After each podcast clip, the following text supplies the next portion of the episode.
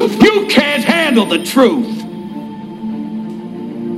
Just when I think you couldn't possibly be any dumber, you go and do something like this. And totally redeem yourself! You're gonna need a bigger boat. Get away from her, you bitch! The first rule of Fight Club is you do not talk about Fight Club. To infinity and beyond! Yippee-ki-yay, motherfucker. Hi, and welcome to the first episode of the Samuel and Manuel Movie Podcast of 2019. I am one of your hosts, Sam Reimer. And I'm your other host, Manny Manuel. God, we are both so excited to be here. Oh man, I have missed this so much. How was your holiday, Manny? Uh, it top three all time.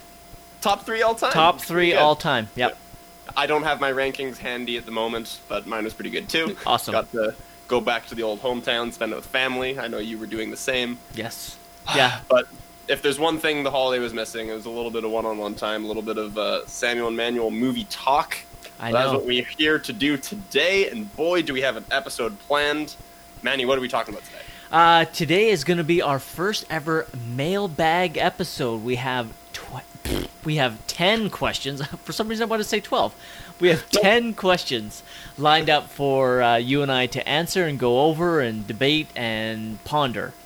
Um, but before we dive into that, I want to talk about uh, let our fans know about our social media. Please, uh, you can follow us on Instagram and Twitter at uh, Sam underscore Manny underscore movie. Please remember to like uh, and subscribe to us on iTunes or Spotify. Please leave us a review to increase our profile. Tell your friends about us, spread the word, and uh, let's get the word out on this uh, fantastic podcast. Uh, that's about it. Yeah. So, um, before we get into the mailbag stuff, Yeah. uh, should touch base on movie news, movie stuff, and things. Uh, Yeah. It is currently is January eighth as we're recording this around 10 p.m. here in Calgary, Alberta. Um, Golden Globes were a couple of days ago. Man, did you watch the ceremony? I uh, I I didn't in full. I tuned in a little bit later. Uh, I gave up on the Golden Globes uh, a long time ago, um, but for some reason I can't uh, I can't fully uh, stop watching them.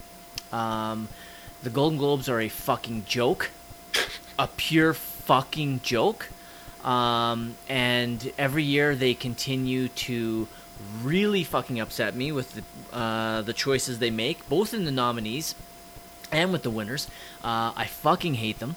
Uh, this year was a glaring example of how incredibly fucking stupid they are. Um, I recently found out, um, for those of you that don't know, the Golden Globes, while it seems to be given the same type of prestige as the Oscars, people should know that the Golden Globes are voted on by the Hollywood Foreign Press Association. And that is a group of people that number in the range of under a hundred. There's less than a hundred people voting on these awards, as opposed to the over 7,000 people in the Academy. And the people in the Academy are members of the industry. They are actors, actresses, directors, cinematographers, producers, sound mixers. These are people that know what they're talking about. The Hollywood Foreign Press Association are international critics. None of them are even from the US. They are stupid. And this year's winners were very upsetting to the point where I wish I hadn't watched because talking about them now, I'm literally clenching my fists. Fucking hate the Golden Globes. But at least they got uh, best motion picture drama right this year, right? Holy- That's the main thing. Holy fuck. Holy fuck. I've been waiting so long. To, I've been waiting two days to talk to you about this. How did you feel? How did you feel when Bohemian Rhapsody was announced as uh, best motion picture in the drama category? So I was sitting in this very spot. I was watching the Golden Globes on my computer. I was also uh, playing my super nerdy baseball game. And uh, the category comes up, so I stop playing. And I they start rattling off the nominees. um, which uh, I, off the top of my head, I can't name all five. Uh, Bohemian Rhapsody, Black Panther, BlacKkKlansman, If Beale Street Could Talk, and A Star Is Born. And by the way, before you go any further, can we just agree that Black Panther even being nominated is ridiculous? I actually can't agree on that. Really? Yeah. Okay. Well, I I mean, we did a Black Panther episode, but I just I, I don't see it. I really don't. It's I- a it's a perfectly fine superhero movie. It's definitely in the top third of Marvel movies. Um, yeah, one of the top five best dramas of the year. I don't think so. Uh, I can't really argue that point. My only the, the, the only reason I like its inclusion is because of the the cultural relevance uh, of that movie. Um, it's the ti it's a funny thing is is, is that movie uh, could almost be an answer to one of our mailbag questions. Um, yeah, it's a Little it- preview there. yeah, it- a little bit, a, a little bit, but it's the the cultural impact of Black Panther is actually much more massive than actually you and I can even comprehend. Um, so its inclusion on these nominees doesn't bother me. Um, it winning would, um, but the fact that Bohemian Rhapsody, fucking travesty of a film, wins Best Drama was a fucking slap in the face to the other four movies. Now I haven't seen BlacKkKlansman. I own it, but I haven't watched it yet. I will be watching it um, very soon. Um, but Bohemian Rhapsody is a fucking mess of a movie. A fucking mess of a movie. And it's not a good movie. It's not a good movie. Oh god, I fucking. the more that this movie seems to do at some of these awards, it makes me like it less. And I didn't even hate it, but I'm starting to because it's not good. Dare I say, is it uh, Shakespeare in Love level? I like Shakespeare in Love more than I fucking like Bohemian Rhapsody. Could you imagine? Could you imagine at the Oscars? Uh, I didn't even want to finish that sentence, but you know where I'm going. I do know where you're going. It- it- that won't happen. It won't. It won't have. Absolutely will not happen. No.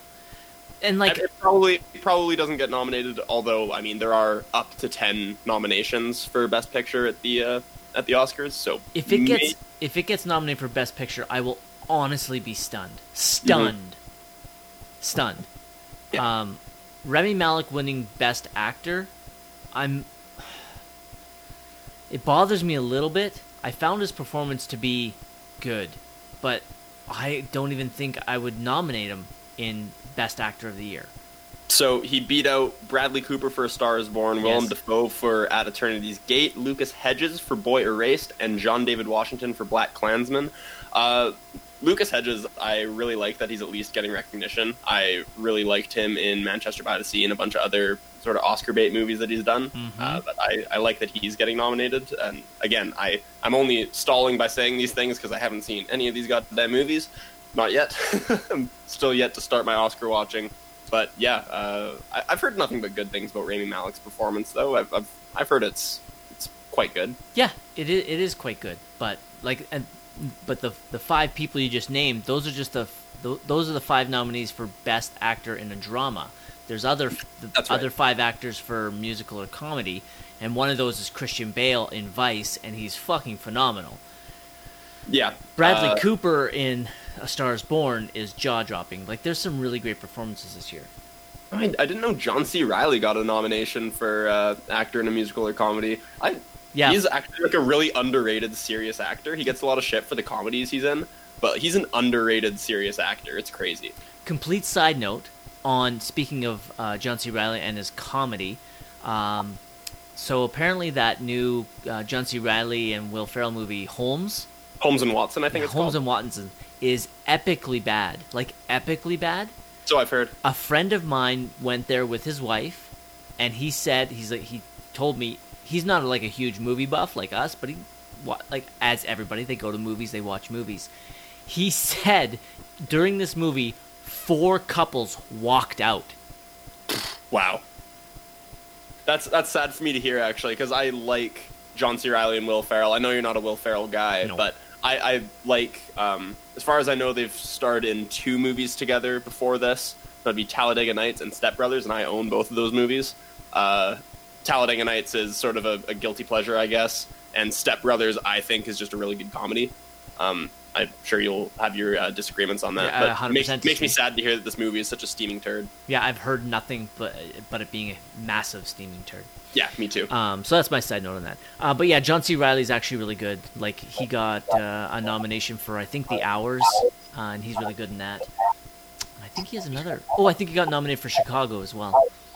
Yeah, well, wasn't it 2002, the year, uh, whatever year Chicago won Best Picture? Wasn't he in like three of the Best Picture nominees? He was in like Chicago, Gangs of New York, and like he was, he was just in every good movie that year. I can't remember exactly what year that was, Oh, that's a good point.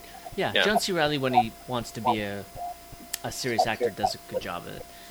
Um, but yeah, that's that's that's my take on on the Golden Globes. I was shaking with fury at the end of them. I, I was so mad when Bohemian Rhapsody won. I turned it off. I'm like, I don't even want to hear their fucking acceptance speech. Go fuck yourself. yeah.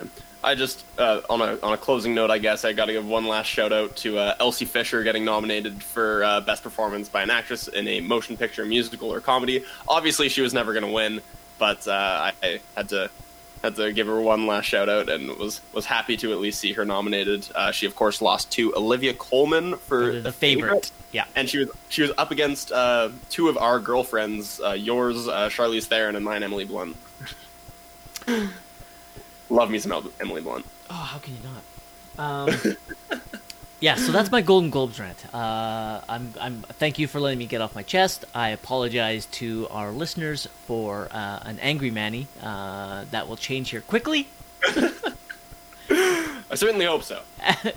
as we dive into our first ever mailbag episode. That's right. First ever mailbag episode, and we'd like to give a big thanks to the two people who submitted questions for these. It was really a lot of fun going through your questions. So Yeah, the questions were actually. I, I the, the questions posed were actually really good.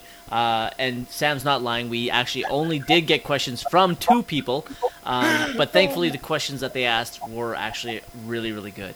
Yeah, we Um, actually have a pretty good lineup, and I was.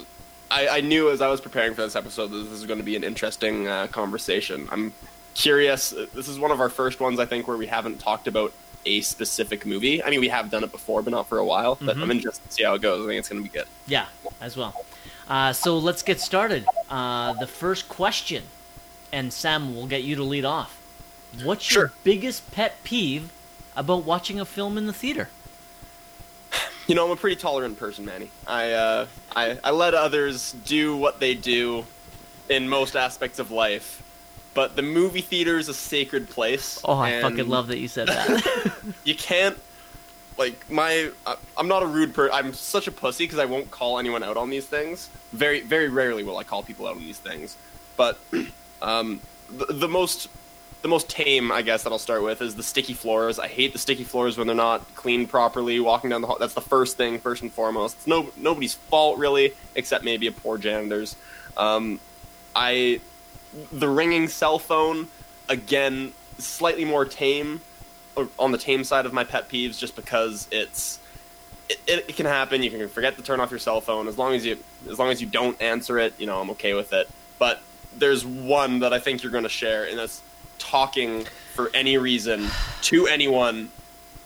Listen, if you need to whisper to your to your friend, hey, like I like I, if you have a like under your breath, whatever, make one little comment. I don't need your commentary. I don't need you speaking louder than the movie. I don't need you jabbering through the entire thing. If you are talking in a movie, what you are telling me is that your stupid little joke to your buddy is more important than my experience of the movie. And I fucking hate it. It really pisses me off. And uh, yeah, that was uh, that, that's about it. I'm sure you have about the same list, probably.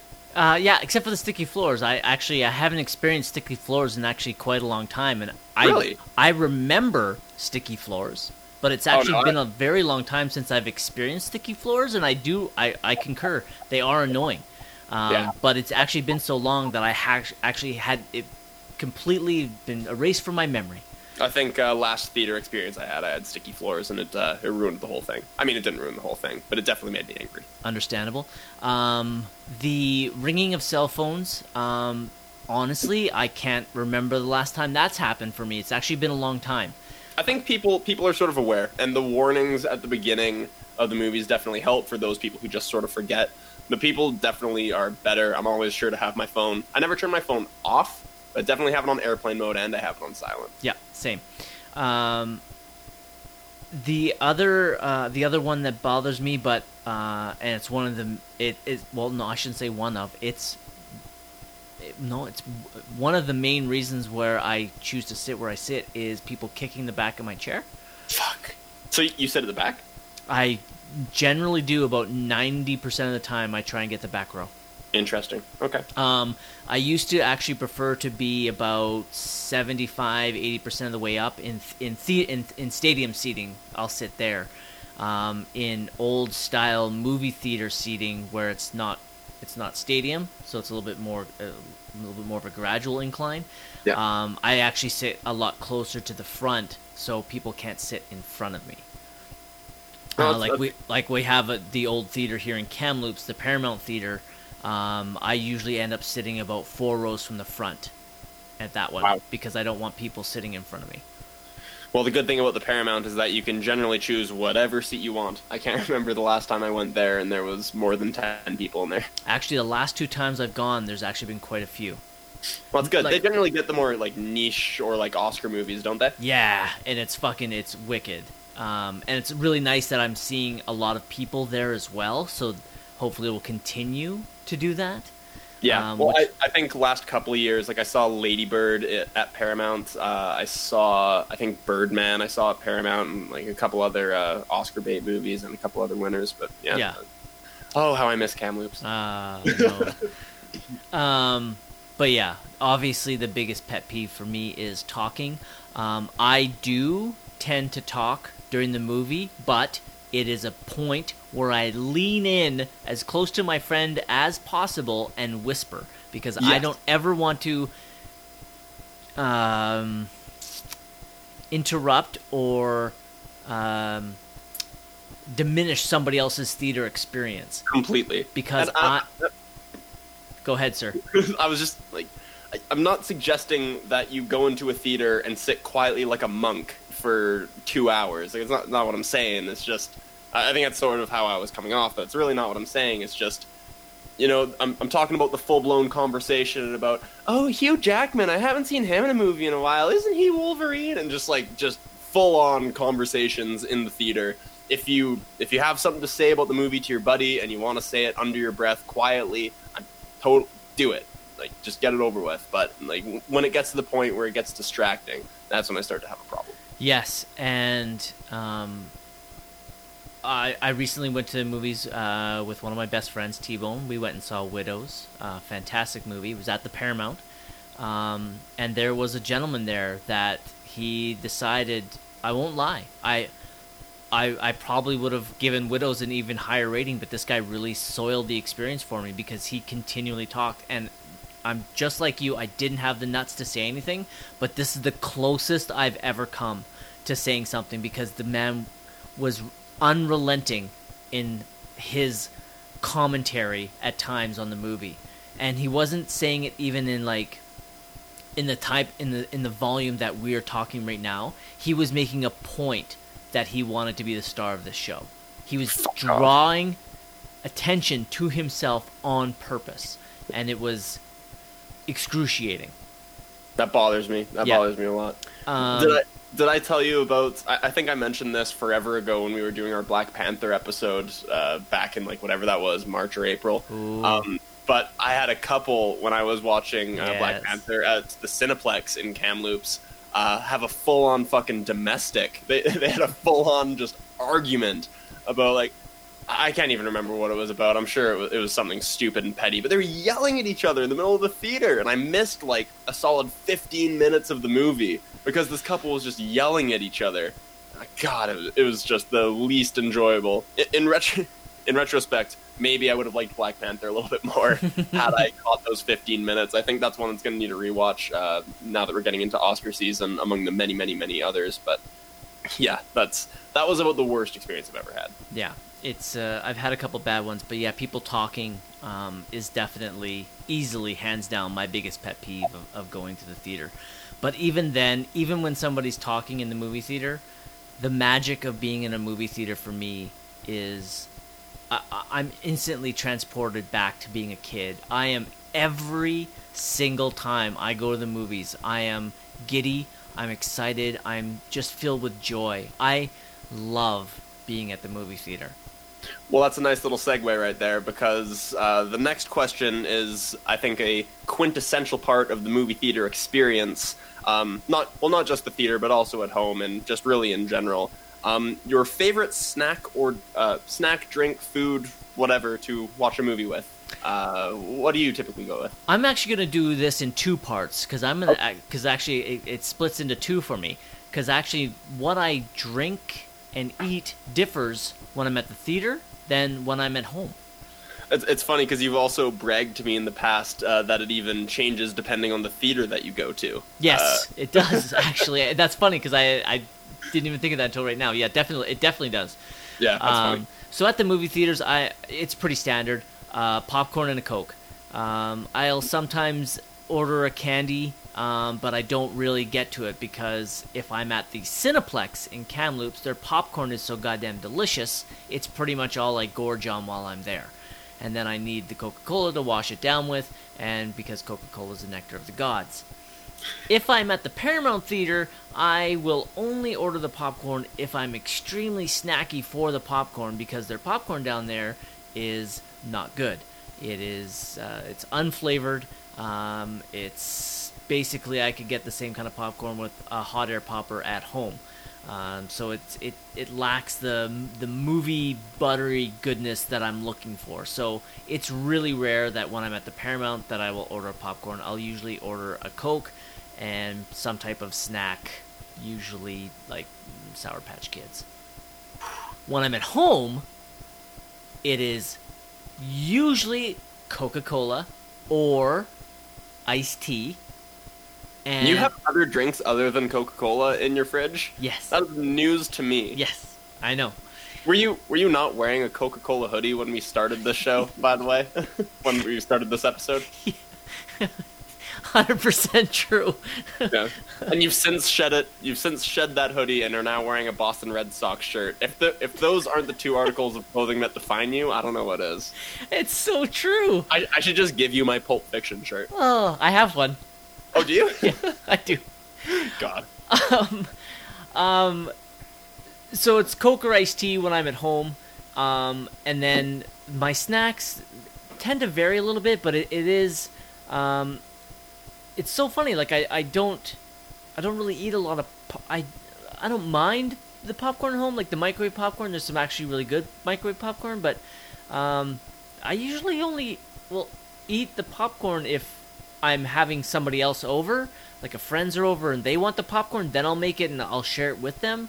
But if I'm by myself, then it's usually either jujubes or jelly bellies. Or- Really? Or, gummy worms. Yep. I feel like I'm just getting to know you. you. you think you know somebody, and then you find out they're they're at home movie snacks. That is something, my friend. Yeah. uh, yeah. So that those are those. That's uh, that's mine. Uh, Samuel, tell us Yeah. about yours. So movie theater is pretty standard. You basically nailed it. It's uh, it's popcorn and a coke almost every time. Uh, that being said, I will uh, if I'm feeling especially uh, adventurous any given day, you know, I'll switch it from from coke to root beer to Sprite to iced tea, you know, whatever. But more often than not, nine times out of ten, I'm getting the the coke and popcorn. Um, my candy of choice, if you're getting the old uh, Cineplex combo, uh, is also the Sour Patch Kids. So I'm, I'm glad we can at least agree on that. Uh, occasionally, I like to uh, I like to get the M and M's and mix them in with the popcorn. I'm one of those animals. Hol- T-Bone does that. Yeah. Tell me honestly, did you Yeah. do it before Whiplash or after? I did it after. I knew it. I fucking knew it. That's so funny. Except he did it with Milk Duds. I think. I Yes. think his dad did it with Milk Milk Duds. God, good catch. That is nothing gets past you. Uh, um, I, I wanted to ask you real quick. Uh, I'll get to the to the at home snacks as well. But uh, when it comes to the popcorn, butter or no butter? I'm a no butter. I'm a no butter person. You're no butter guy. See, that's where you and I differ. I am a layered butter person. Yeah. I I do not take care of this body, uh, in spite of how it might look, ladies. Uh, I'm completely kidding. Uh, yeah, I fill my body with absolute trash, and uh, the theater butter definitely makes that list. I am a theater buttered guy. I uh, yeah, I I prefer mine without butter, but um, if it's uh, again if I'm sharing with somebody and they prefer butter, then I I will put it on there, and I'm not I'm not opposed to butter. I just prefer mine without. If I again if I'm sharing with somebody and they are a butter person, I can uh, it I don't even it's not even sucking it up because it's not that I don't like it with butter. I just prefer it without. Uh, what do you make of the monsters who season their popcorn with like that salt and vinegar, like dill pickle, like those seasoning salts? Do- Oh, like my you- friend Mushhead that does that. Yeah, it's Yeah? a fucking travesty. It is an absolute disgrace to uh, to filmmaking, in my opinion. But that's just that's just me. Uh, slight overreaction. Um, at home, uh, usually it's the same. I, I like uh, I like popcorn and coke. Occasionally, I, I know you're not uh, you're not a drinker. Occasionally, I'll pop a beer, depending on the type of movie. Uh, if it's just a, a cool, laid back comedy or action movie, occasionally I'll have a drink. When I was rewatching the Die Hard movies for uh, for our episode, I was having a rum and eggnog with my friends. Um, overall, it's usually just uh, the old popcorn and coke again. I like uh, going to the corner store and loading up on junk food occasionally, though. I, I love me some uh, some Doritos. I love me some chips and salsa. I am just the biggest pig with all sorts of junk food. I got a total sweet tooth. I talked about Sour Patch Kids, but I do sour cherry blasters. I do sweet tarts. I do uh, those little five cent candies that you can't get anymore for whatever reason because people were stealing them probably. Yeah, it was just uh, I am a I am a machine, and usually by the end of an at home movie, my stomach feels like it's going to explode. Nice. uh, so that wraps up that question. It does, yes. Moving on, Sam, who's your favorite person to watch a movie with? It, it's funny when uh, when I read this question, it occurred to me that you and I have never watched a movie together. I, I know that's so, that's so funny. I was thinking the same thing. I'm like Sam and I've never watched a movie together. That's so weird. Not even when I lived in Kamloops, we never went like, "Hey, you want to go to the theater and like catch?" I know. It was the weirdest thing. Even when we started the podcast, but that's that's neither here nor there.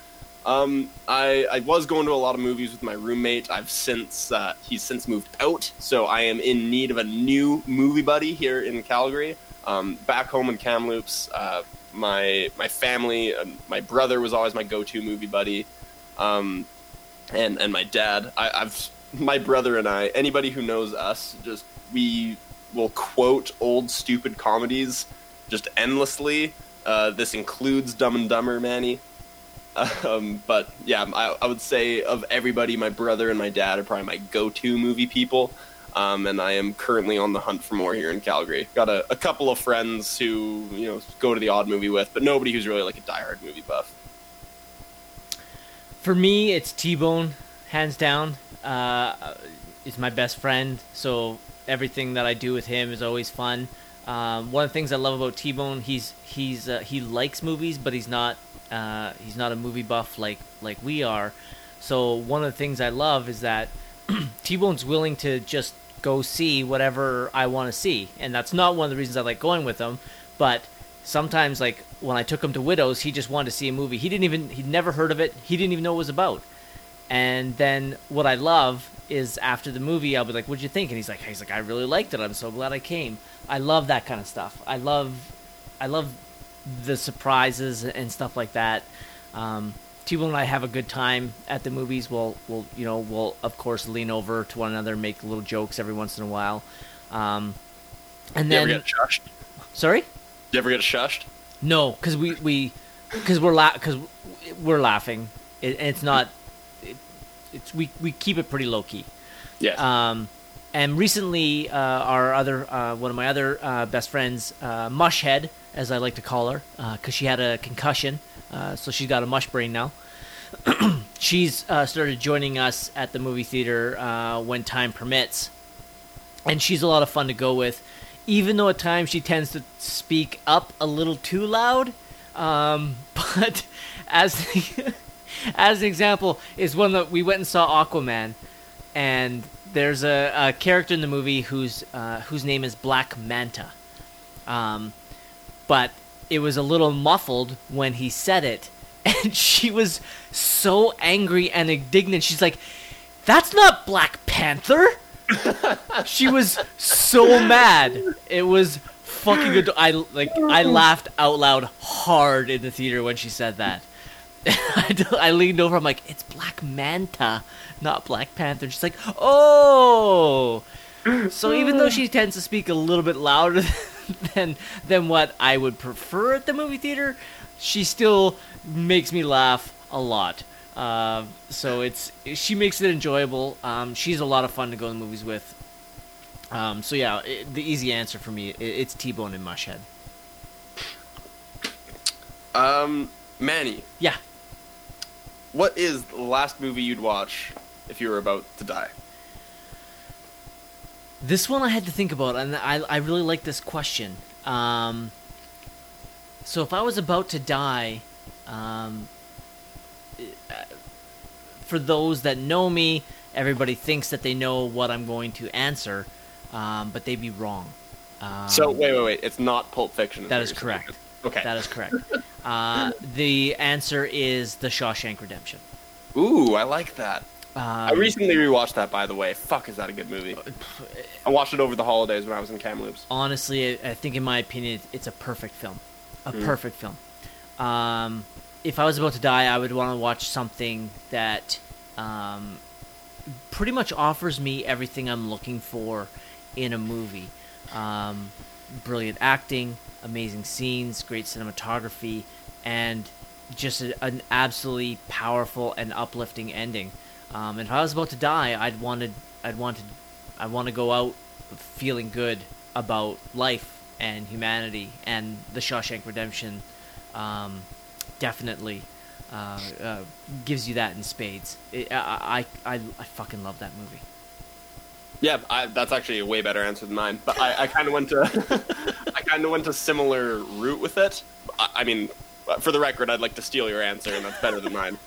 But uh, I, went a similar route. I, I just thought about some of the most optimistic movies you can think of that will just re, just give you give you faith for the future and, and leave you in this world on a happy note. Uh, I chose It's a Wonderful Life.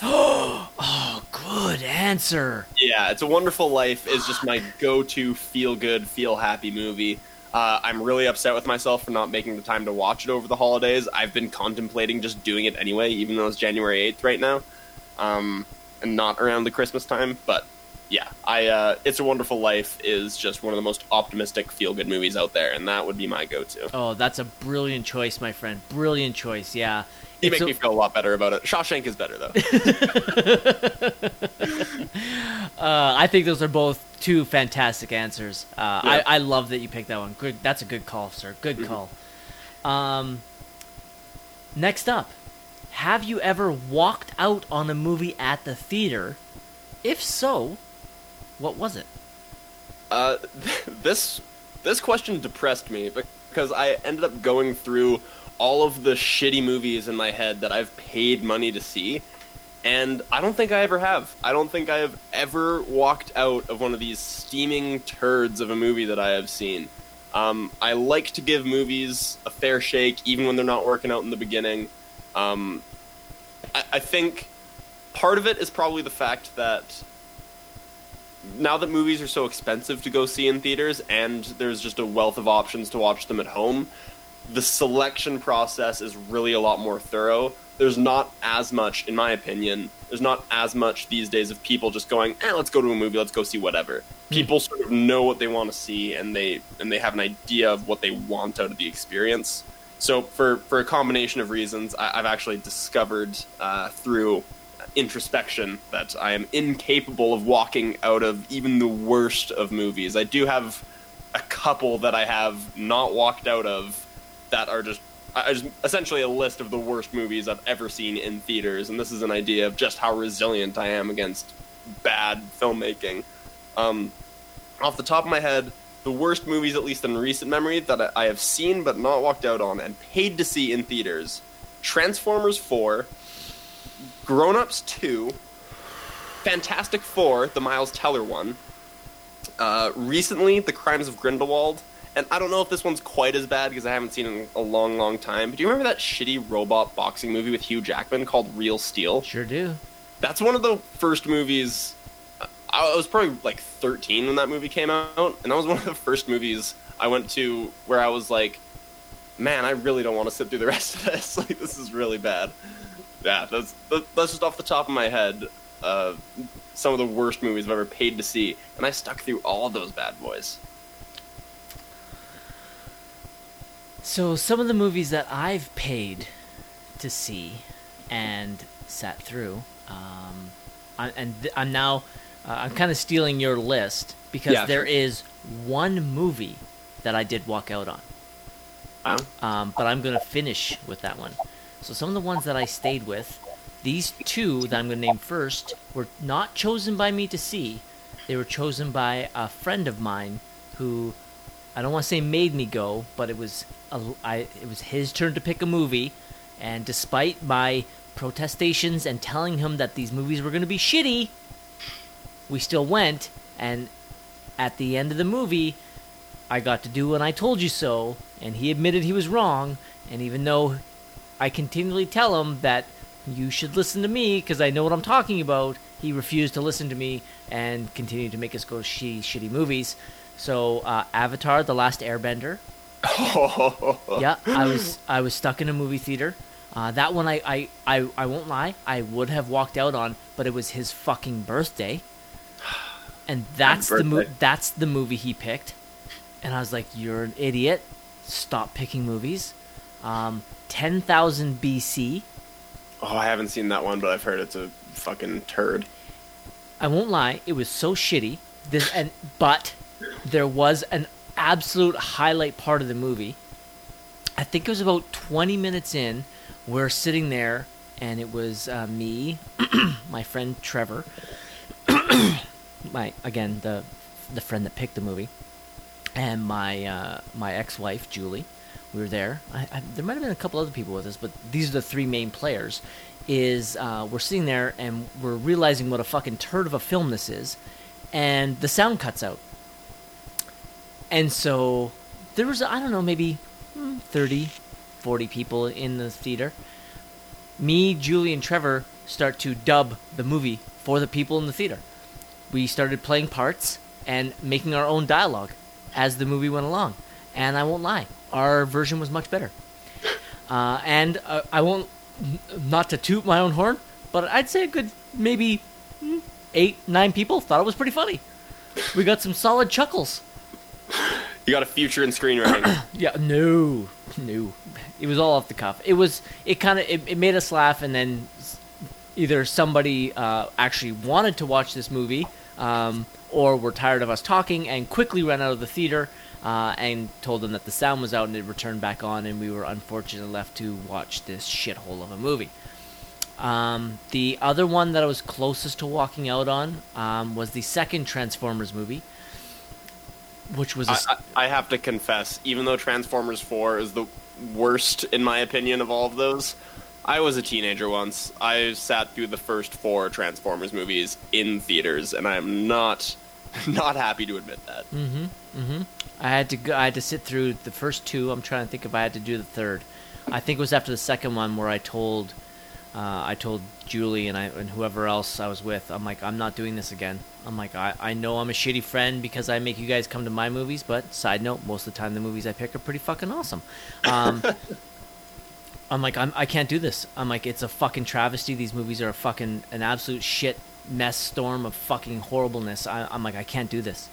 Um, I, I might have been subjected to the third one, um, but the second one uh, was so fucking horrible. Now, granted, um, a friend of Julie's, um, a childhood friend of hers, with a really cool name. His name, Stephen King.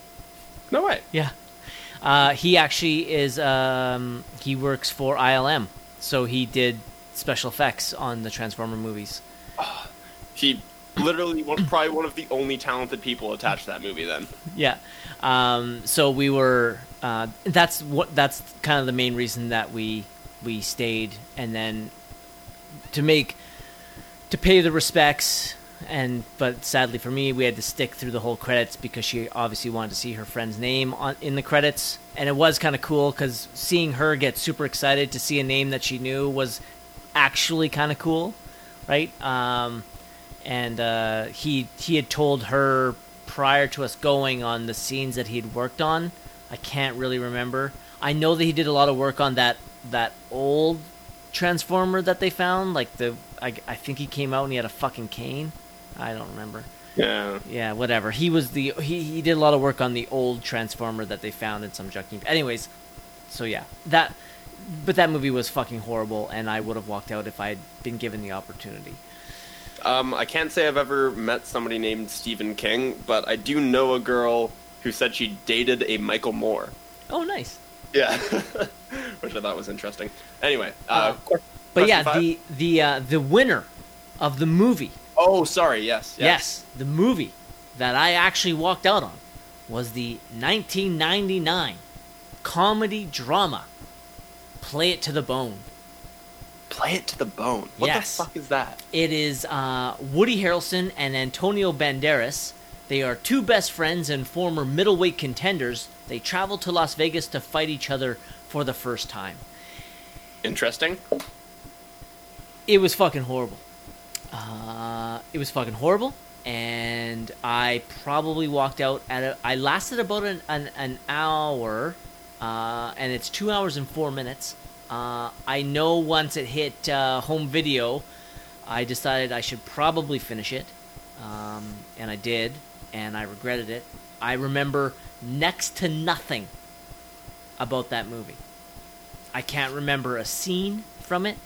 I just remember sitting in the theater, angry that I did this to myself, and I left. It's the only movie I've walked out on.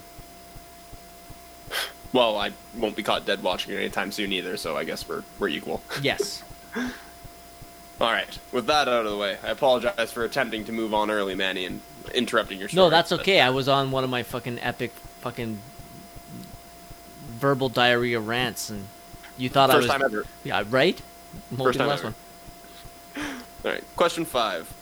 What are your thoughts on 80s and 90s remake movies or TV shows made into feature films? Is Hollywood running out of ideas, or do they have, or do they have the means to make much better versions now, or is it just a cash cow because there's already a built-in audience?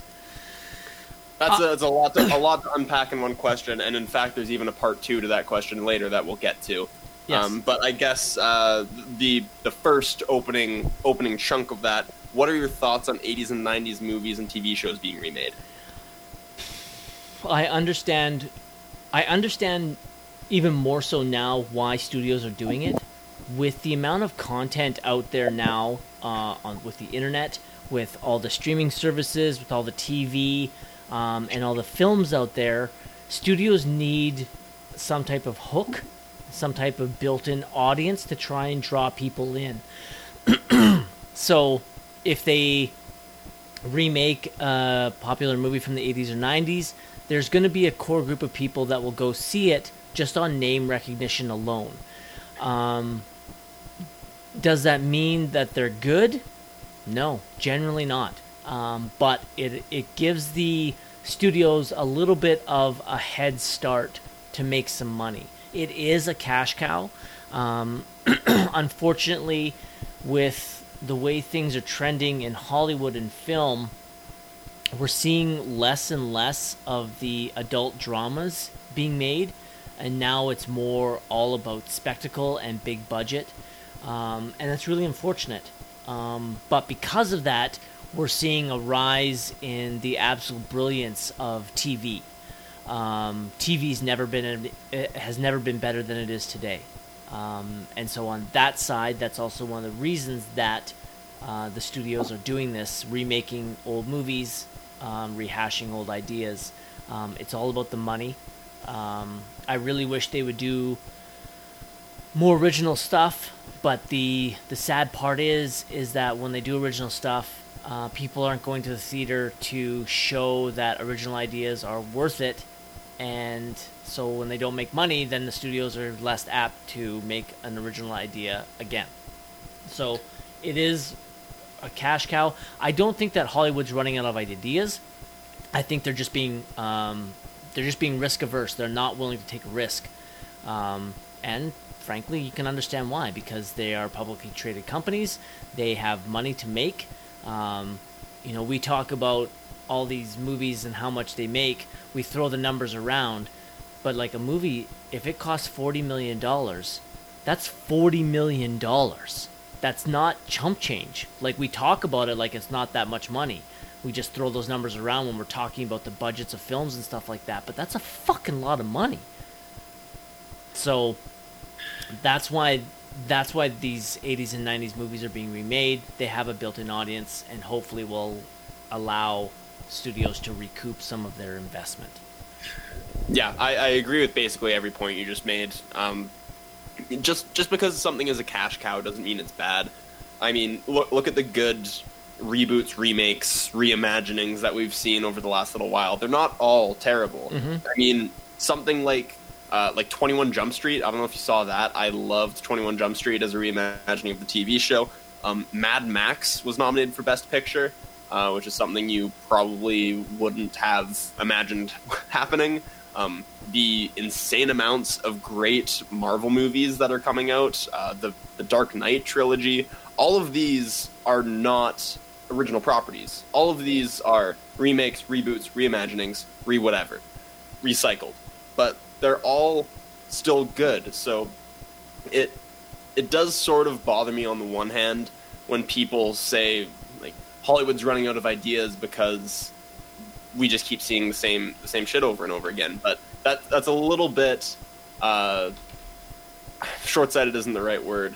It, it's just not really looking in the right place. It's not really looking at it the right way, in my opinion. It's a little bit too pessimistic because say what you will about you know the old like every every Batman movie pre Christian Bale like those the, the last few Batman movies before Christian Bale were not good, and the remake totally reinvigorated the property. It they made, in my opinion, some of the the best of the entire franchise. Like these remakes were a good thing, and that, that's one specific example for sure. But just calling, just brushing them, brushing remakes aside in general as a cash cow, um, is, is just sort of. Uh, missing the point, I guess. And that's that's not to say that we shouldn't support uh, good original movies. It's quite the opposite. It does make me sad that there are there's less and less money going towards big name writers and directors.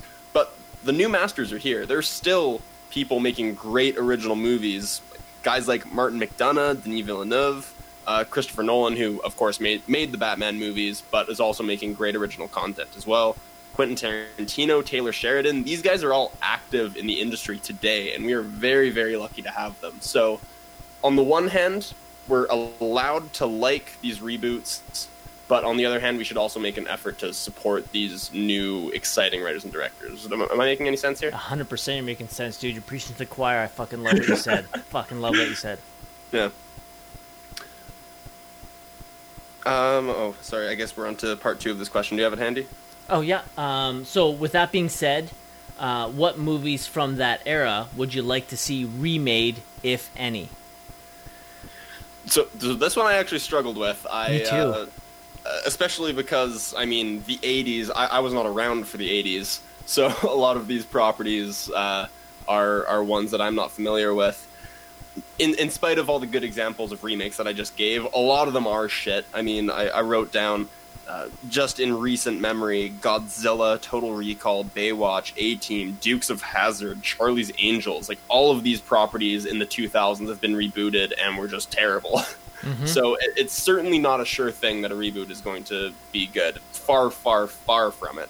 Um, I, I was trying to sort of figure out the formula. I was trying to figure out what it could be, and um, the the Batman situation sort of gave me inspiration because, like I said, I think the last movie, the last Batman movie made before uh, Batman Begins. You can correct me if I'm wrong, but wasn't it Batman and Robin? Yes, it was. Yeah, so again, hilariously bad movie, hilariously cheesy movie. Um, actually, genuinely worth a watch if you want to laugh at how bad something is. Um, but I, I think taking something cheesy and making it a little more serious and imagining it what it would be like a little more grounded, a little more real like, uh, sort of became the formula after Batman Begins Yeah.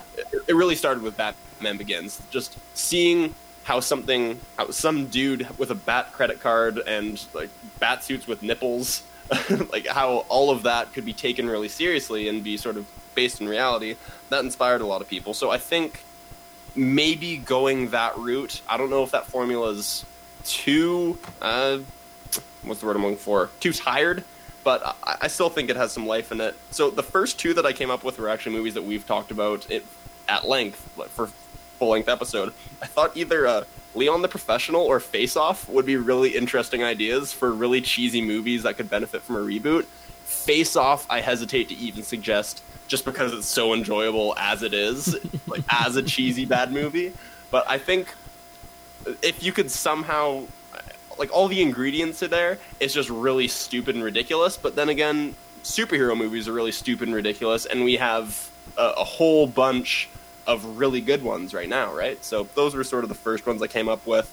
Um, I think Armageddon could benefit from maybe a, a, more serious reboot. I think, hey, Manny's shaking his head at me right now, but that that is a movie with potential that didn't quite get there that could maybe benefit from a little bit of a, of a caring hand. Um, if we're going for uh, TV shows, uh, I, I, hesitate to even say this because I'm embarrassed as I'm even reading it in my notes. But I, in the heat of the moment, as I was writing my notes, I thought MacGyver would be a funny one to, to hopefully try to reboot. Uh, feel free to jump in at any time here, man. You no, you're, you're, you're, doing great.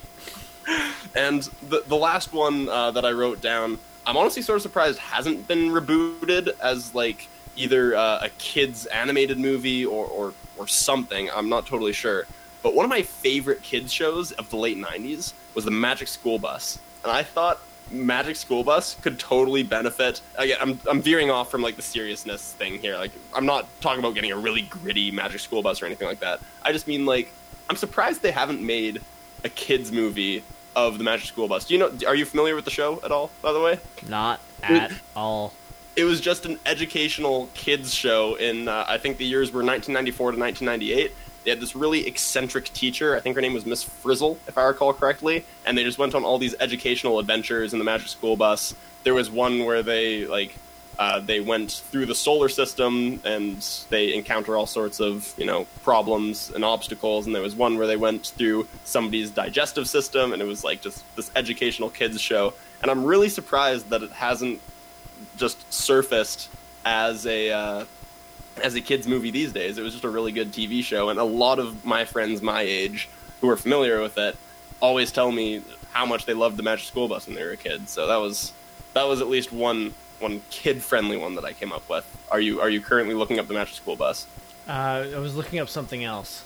okay, pardon me. Yes. Anyway, that's that's enough of my voice. I think I've embarrassed myself enough. But uh, th- those were at least the uh, the the first instinct uh, reboots. Uh, Manny, why don't why don't you give me a couple?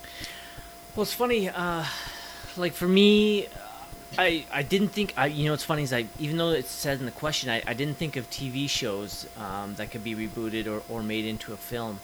Um, I took a quick glance around um, for some movies that I I thought could use an update, uh, and I really only came with two. Uh, one we discussed on this uh, on this very show, uh, and that's Scarface. Um, yeah, it's a good one, which is actually a remake itself. Yes, correct. And there is um, there is a, a, an updated uh, remake of Scarface being uh, shopped around and being pitched right now. Um, I can't remember. I, I remember learning some details about it, but I, I've actually forgotten now. Um, but it's you know it's about a it's about a drug lord, so it's something that could easily be updated to nowadays easily. Probably with the Mexican cartel instead of um, instead of the Cubans and the cocaine down in Florida. Probably something in Los Angeles or Texas about the the drug trade down there. Um, and then the other one's um, this movie I love from 1991, and it's called uh, sorry, not 19, uh, 1988. Uh, it's called Alien Nation.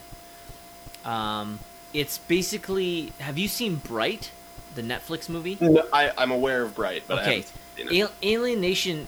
Bright is basically a play on Alien Nation. Alien Nation is uh, it was it was made in 1988. It's set in the future of 1991, um, and aliens have landed. It's a lot like District Nine as well. Um, Oh, I love District Nine. aliens um, aliens have come down and they're they're seen as second class citizens. And it's basically all it is it's an allegory for for racism. Um, they're looked upon um, they're looked upon as less than human. Um, they're treated basically the way that we treat blacks. Um, it was really good. It's, it's James Caan um, the plot uh, in 1988, Earth makes the first contact with an alien civilization. In 1991, these aliens, known as newcomers, slowly begin to be integrated into human society after three years of quarantine. Um, it's James Caan plays a racist, racist, alienist. I don't know, cop, right? Who is forced to take on a newcomer partner. Um, I I remember really liking the movie. Uh, it's definitely something I want to watch again. Um, have you seen Homeland? Oh, God, I haven't seen anything. You know that. Okay. um, it's just that one of the main actors from Homeland is like he, he's the he's the newcomer. Oh, yeah. and but he's obviously under like a lot of makeup and prosthetics. Um, it's uh, it's definitely a movie I, I would love to revisit. Uh, it's one that I've definitely considered for our hidden gems. Um, so if it ever actually probably pops on Netflix, I might make us watch it. Um, I'm uh, I'm on Google right now looking it up. Uh, currently sitting at a whopping 45 on Metacritic. Yeah, I saw that. so it has me scared to watch it again, but whatever. Yeah. I made us I made us watch Reign of Fire. I'm sure we can sit through Oh. this. All the more reason for a reboot, right? Like I, I think that's that's a good formula. It's just taking a cheesy action movie that had potential, or, or is this even an action movie? It I wouldn't uh yeah, it calls it action sci-fi. I don't remember this this would be uh, yeah, I guess if you had to put it somewhere. In my in my mind, it's more of a cuz there's like a conspiracy going on and so it's like of more of a thriller, sort of. or- Yeah, yeah. It's definitely like it's obviously sci-fi. Like it's about aliens being integrated into our society. Yeah, yeah.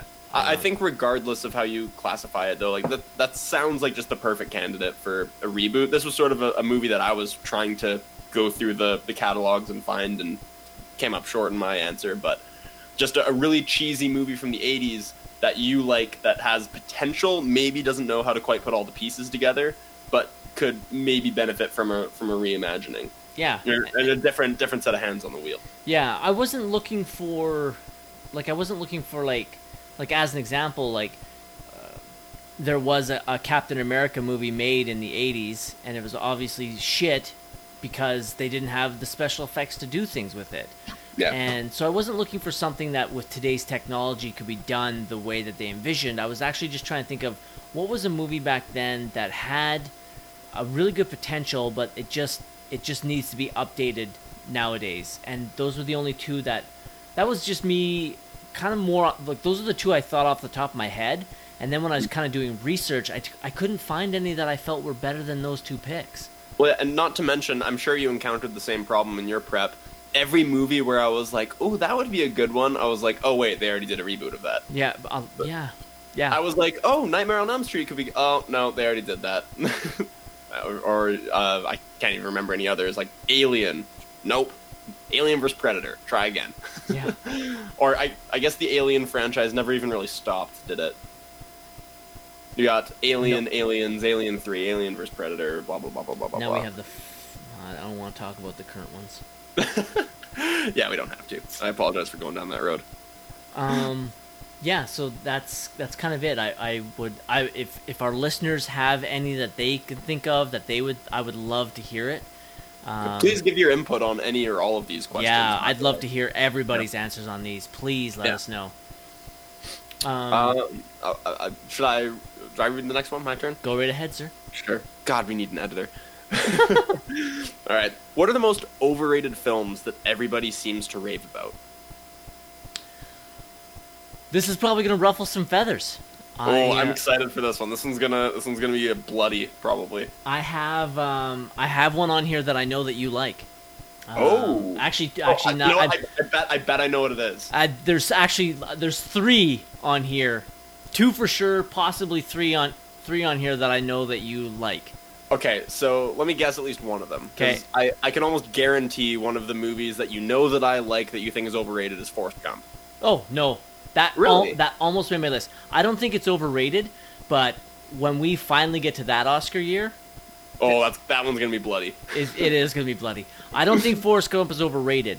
Just that year, it might have gotten the bronze medal. Might. Yeah. This this one was sort of tough for me just because I, I wanted to make a distinction between movies being overrated. Like there there's some movies that everybody knows are overrated. Like we already talked about Shakespeare in Love. It's on my list. Even though I would I would argue it's not overrated because it did win Best Picture, yes, but in the what is it now, twenty one years since it won Best Picture, Mhm.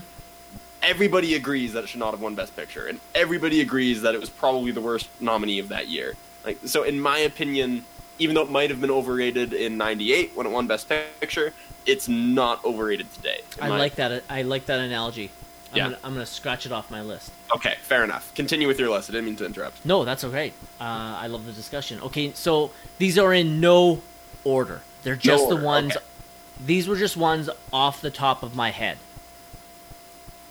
Now, this first one is probably going to be one that's going to ruffle feathers with film fans. That being said, I definitely want to rewatch this movie because I've seen it twice, but the last time I watched it was probably 20 years ago. Okay. A Clockwork Orange. Oh, okay. So that was one of the ones you thought that might uh, might ruffle my feathers. Yes. I person I personally like that movie. I can see why people wouldn't. It's uh, for a movie about a psychopath that leads a gang of other psychopaths just walking around the streets doing stu- doing bad shit. It, it, it can be a little bit slow. So uh, yeah, uh, fair fair point. I, I, I want to revisit it, but it definitely made my list because I remember I watched it, and then I watched it. I like I, the first time I watched it, I was like, huh. And then I don't know, maybe five years later, I rewatched it, and I was still like, huh. Well, I, I know you're not a Kubrick guy in general, No, right? I'm not. Nope. Yeah, but I, I personally really like Clockwork Orange. I still like that movie. Yeah. So I definitely want to revisit that one, but for me right now, it's overrated. Oh, fair game, fair game. Next up is Chicago. uh, which I have seen but don't remember enjoying, or it was a while ago. Yeah. Uh, Napoleon Dynamite. Mm, I, uh, I, I, I guess I would qualify that as a guilty pleasure for me. I don't know if that qualifies as a guilty pleasure, but yeah, Napoleon Dynamite is is one that I enjoy. I remember watching it and just sitting there going like, I don't see why everyone loves this movie so much.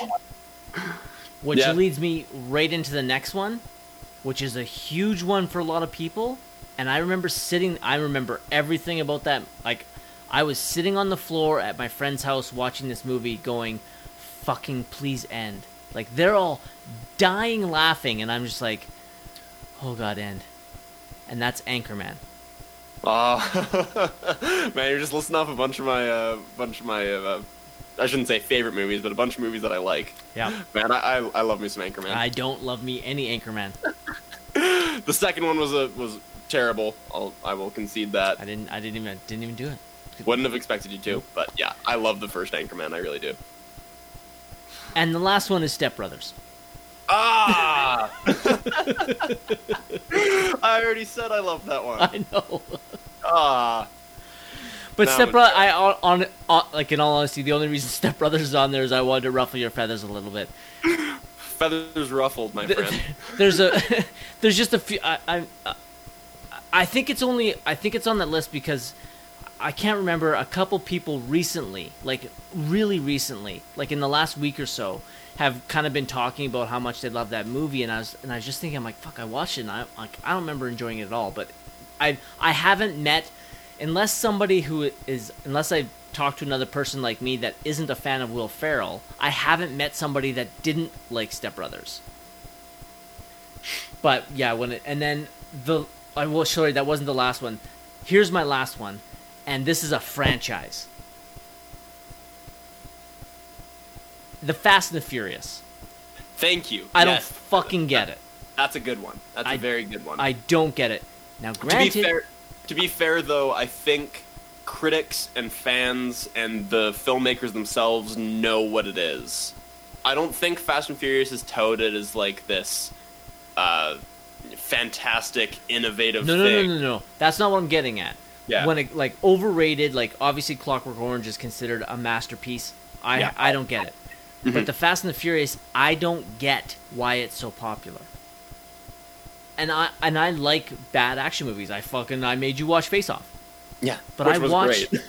I watched the first I I went to the theater and saw the first Fast and Furious and I was like I was entertained. Mhm.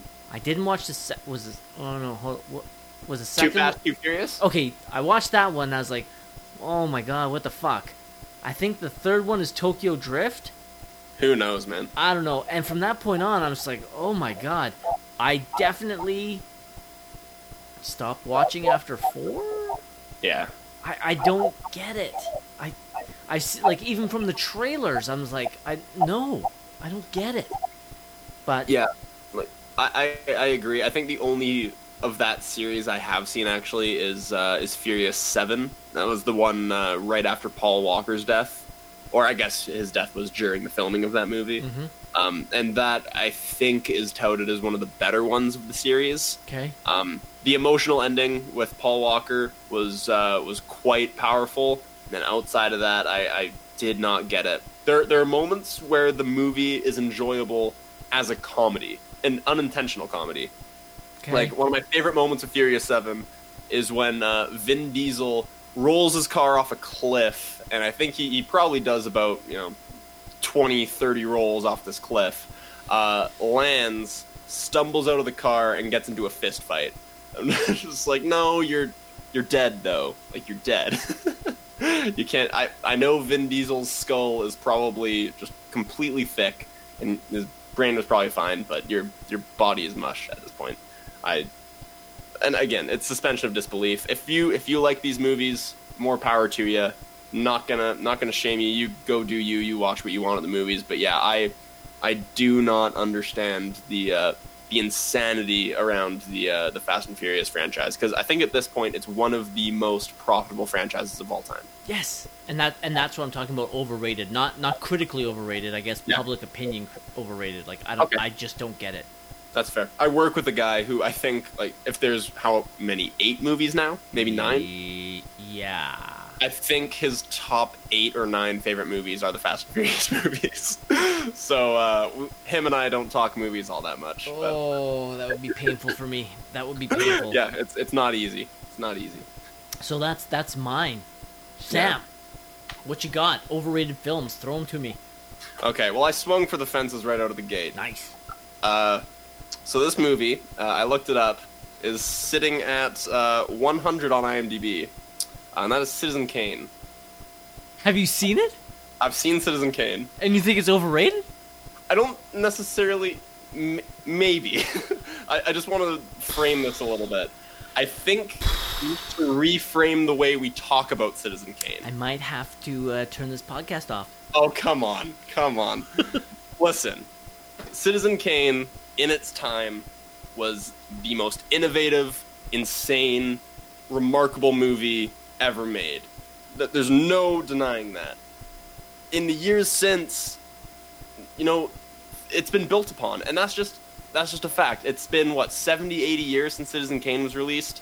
These things have been improved upon. Like all the technologies that it innovated, all the techniques that it innovated, nobody is taking that away from the movie. And hey, I don't even dislike Citizen Kane. I think it is a good movie and I enjoyed it, which is not something many millennials can say about a movie from the fucking 40s, okay? Correct. It's but the way people talk about it is just that it is well, I mean, it tops every list of the greatest movie ever made, right? yes. And I'm not saying I I am going to declare a next best movie ever made. I mean, if I was maybe I don't know The Godfather off the top of my head, not to be totally incontroversial, but I just don't I don't get why the ins- insane amounts of innovation, which again I'm not taking away from it, I don't get why that makes it the best just because it was the best and the first at the time. Does that make sense? no, it doesn't. That's exactly why it was the best. Because he was so everything he did was so far ahead of its time. So It- it far and so doing far and doing things time. that had never been done before. But But it's not far ahead of 2019, is what I'm saying. But that doesn't make a difference. If you're the first at something, you're the best at it. You're the best to do it. Yeah. That, that that's like that. I you know what? I I guess I understand the point you're making. I just disagree with it. It'd be Okay, like it'd be it would be like somebody who had never seen Pulp Fiction and hmm. watching it now. They I guarantee you they won't understand the significance of Pulp Fiction and the way it changed cinema. Completely. So does that is that person wrong then for not thinking Pulp Fiction is just I I mean they'd be wrong for thinking Pulp Fiction's a bad movie for sure. But would they be wrong since they don't have that cultural context uh, for not thinking that it is among the greatest of all time? Yes. I, I don't know if I can agree with you on that. I think In my opinion, what you're saying right now is that just because Babe Ruth was the first to be become the greatest home run hitter of all time, he's not he he's not he's not the greatest player of all time anymore because because he's not the same type of athlete that we have the nowadays. standards the standards for baseball players have roughly been the same for a hundred years. If you could clobber a ball 400 feet in the year 1900, you can clobber a ball 400 feet in the year 2019. That's that's a different comparison. I, I vehemently disagree with your assessment on why. I disagree. I'm not even saying that it's a, it's a very good movie, and I enjoyed Citizen Kane. It is Yes. a very enjoyable movie, which is not something you can say about a lot of movies from the 40s. I- Most of them drag. I can understand that. What I'm saying is that the innovations it preceded, just because it's now 2019, doesn't diminish what they did. Completely. It does. It doesn't diminish what they did. Right. But that doesn't mean that generations and generations of film snobs have to pretend it's their favorite movie.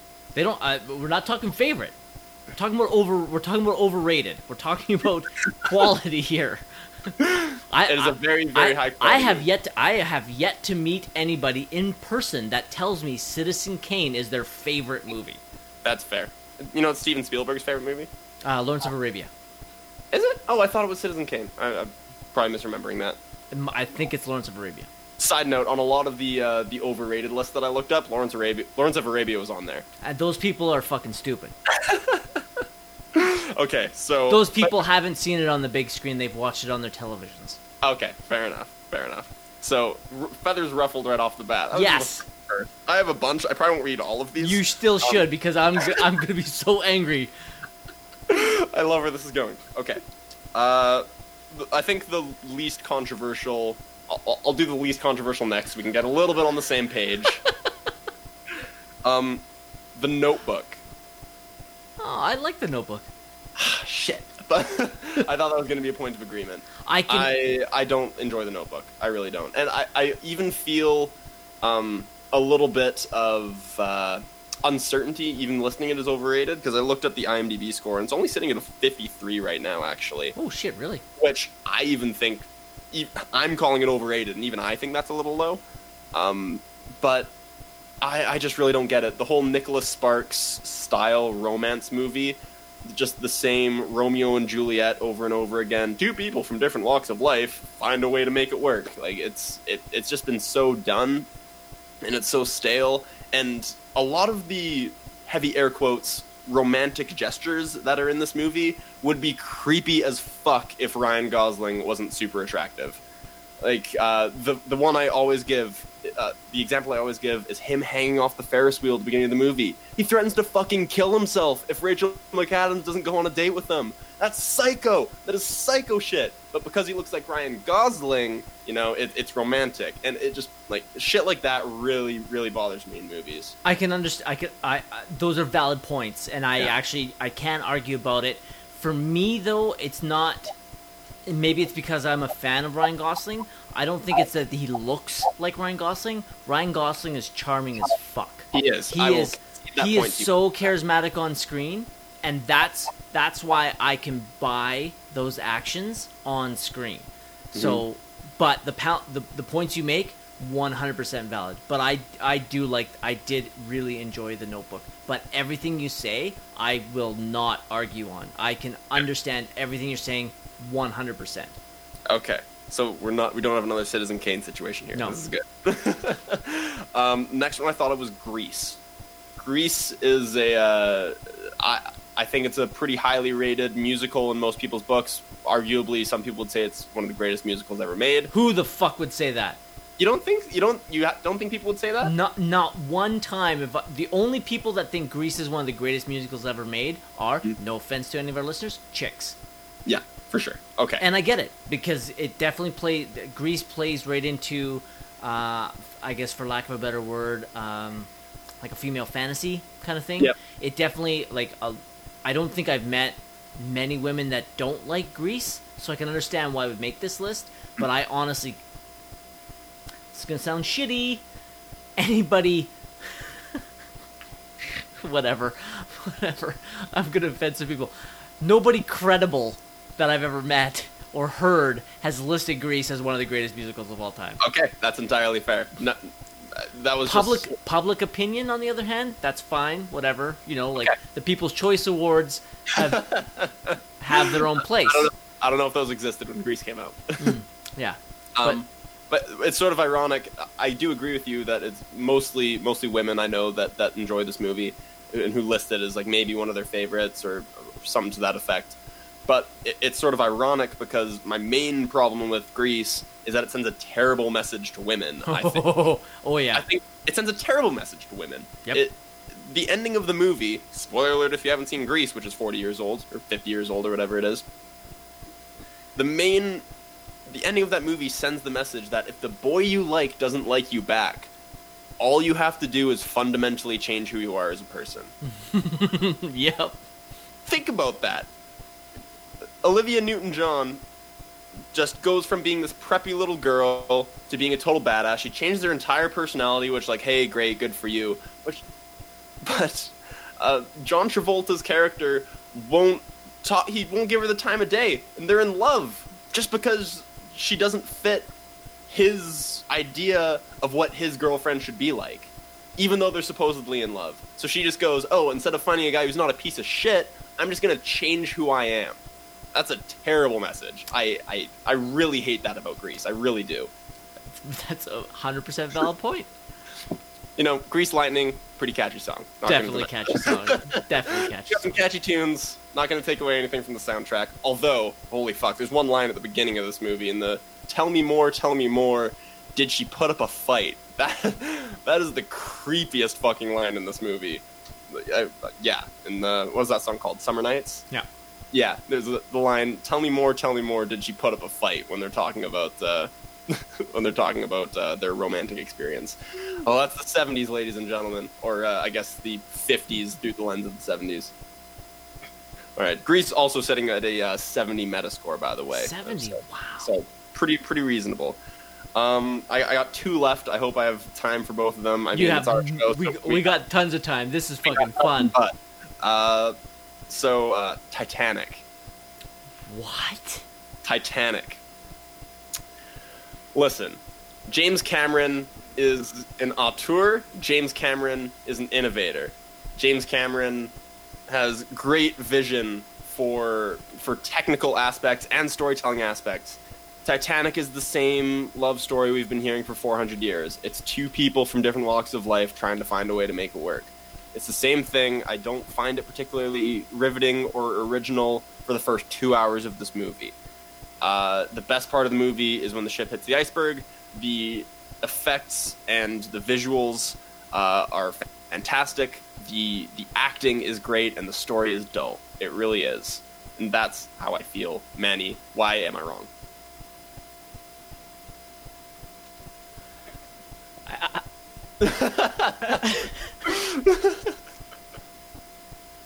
You found the story dull?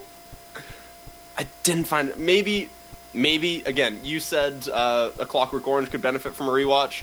Maybe Titanic needs a full rewatch for me. It has been it has been some years, but Well, by the middle of the year, you'll be rewatching it. ah, yes, true. and yeah, I, was uh, just I I, was just looking up. I, I won't lie, like um, I'm actually excited that uh, we have so many really great years for our Oscar retrospective shows coming up soon. I'm s- fucking so pumped because Yeah. I I know that you haven't seen like the, the the next one we're doing, there's some really great movies that I'm so excited to talk to you about because I'm I'm hoping that you're gonna like them as much as I do. Um, and then looking at this one, which was the 70 the 70th Academy Awards, I remember watching them, knowing Titanic was gonna win, but rooting for a different picture to win. Um, and then looking at it now, it's a fucking it's a stacked year. Um, Yeah. The five movies that year were all fucking phenomenal. Um, I, I think I'm actually the opposite of you. When Titanic came out, um, I understood why it was making all the money. Um, the technical aspects, the special effects at the time were absolutely unreal. Um, I'm actually looking forward to revisiting it to see if they. The last time I watched, actually, the last time I watched Titanic, um, they re-released it into theaters, and I went down to Vancouver and saw it in IMAX, um, and it was worth it. It was fucking amazing to watch it on the big screen again, on the bigger, biggest, biggest screen again. Um, I'll be looking forward to watching it to see how it still stands now. But I, I, uh, my love for Titanic actually grew over time, uh, instead of diminished.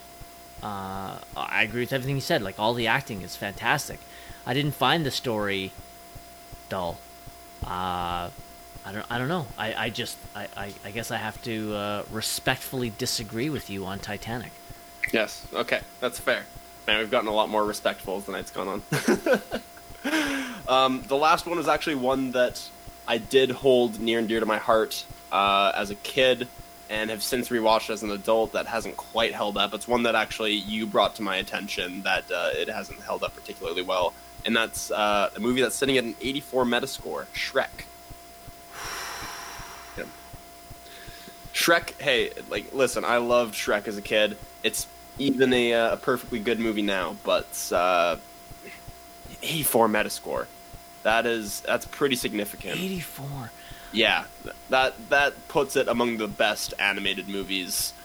E- that puts it higher than I would wager a good number of Pixar movies, which I'm sorry, it's just not. It a lot of the cultural references in it don't really hold up. A lot of the humor in it is, I mean, it- it's a kids movie, so it's geared towards kids. The humor is, but I think if you watch a Pixar movie and then you watch Shrek, the difference is night and day.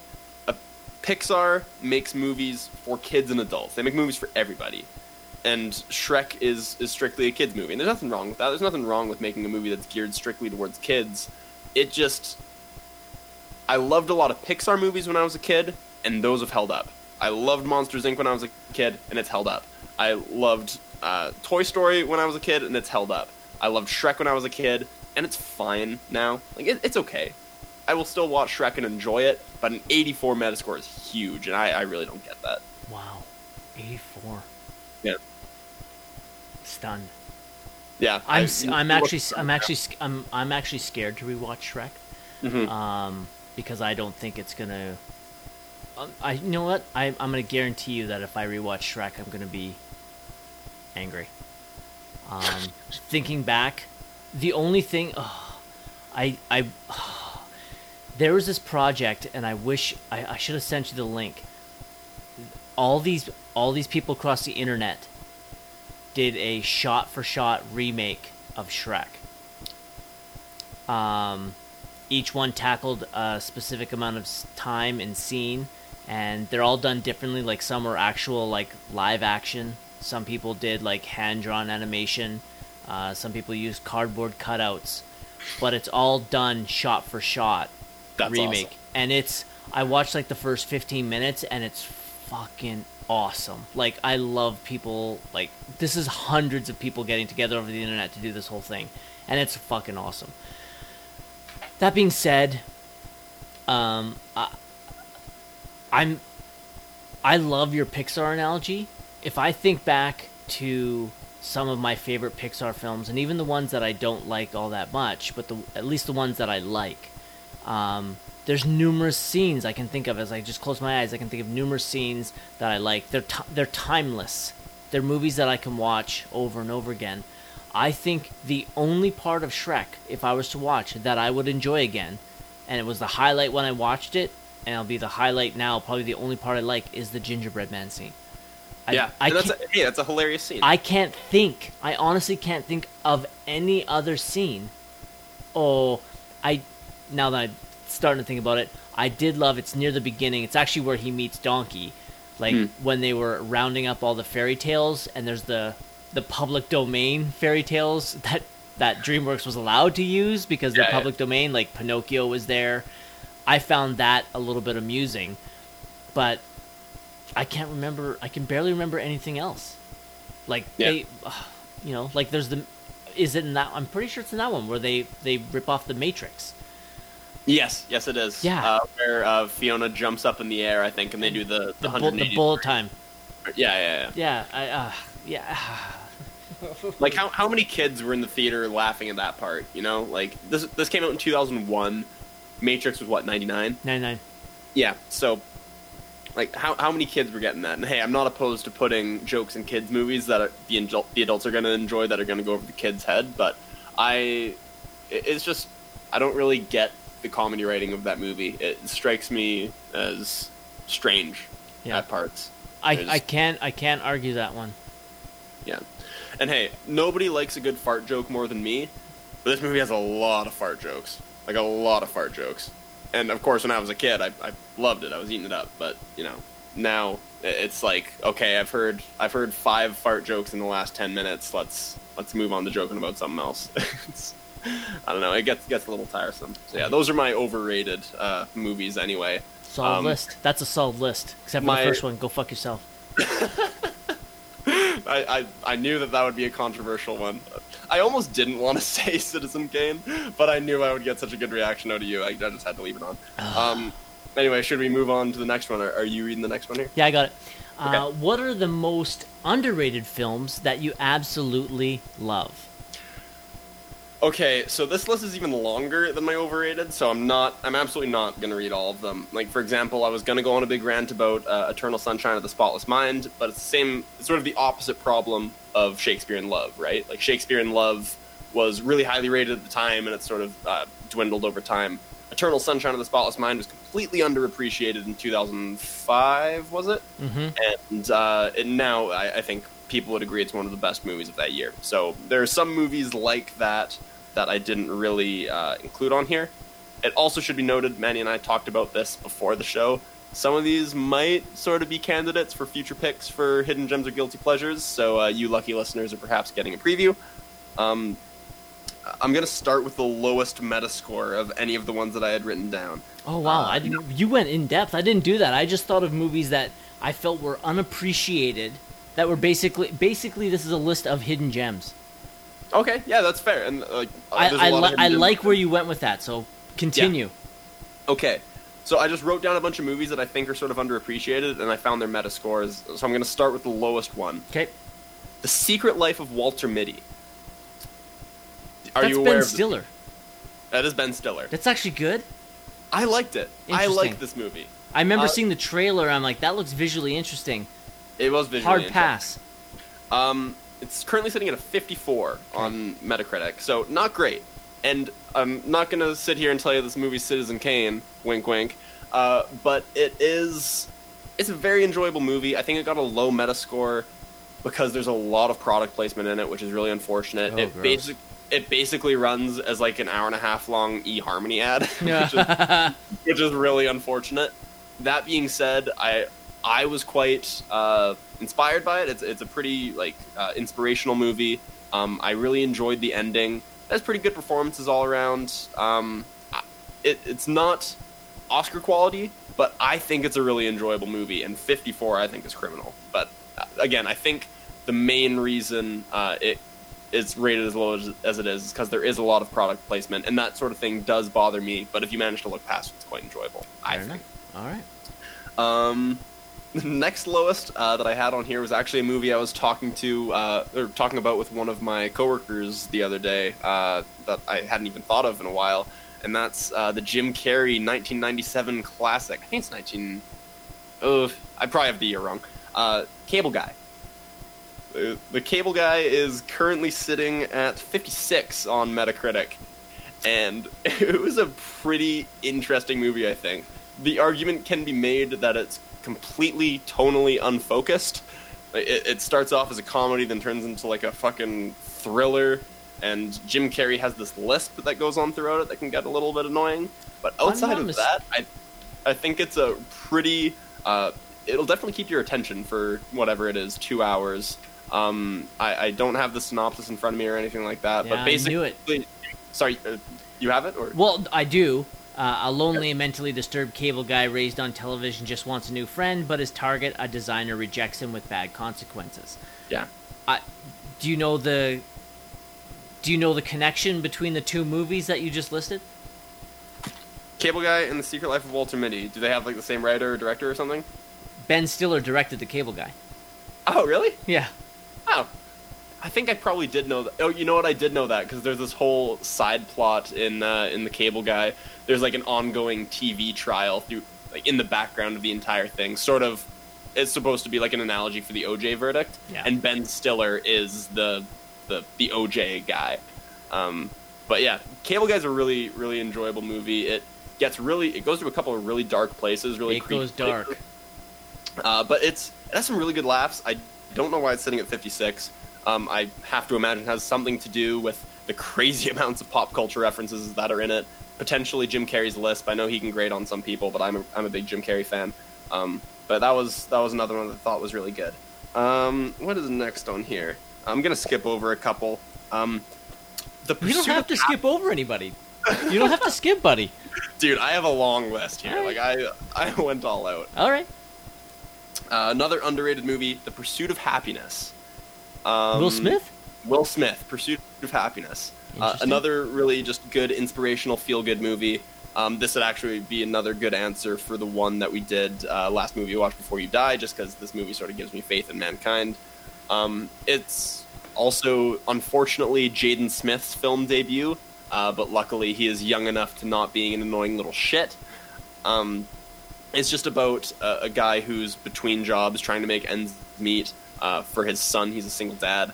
Um, and it's about him taking an internship at this company and trying to work his way uh, to a to a paid position. And uh, it's I I find it really moving. There's a couple of really emotional scenes in it. Um, it's again worth a watch. I own it, um, and it's it's quite good. Uh, you uh, you have seen this movie? Haven't seen this movie?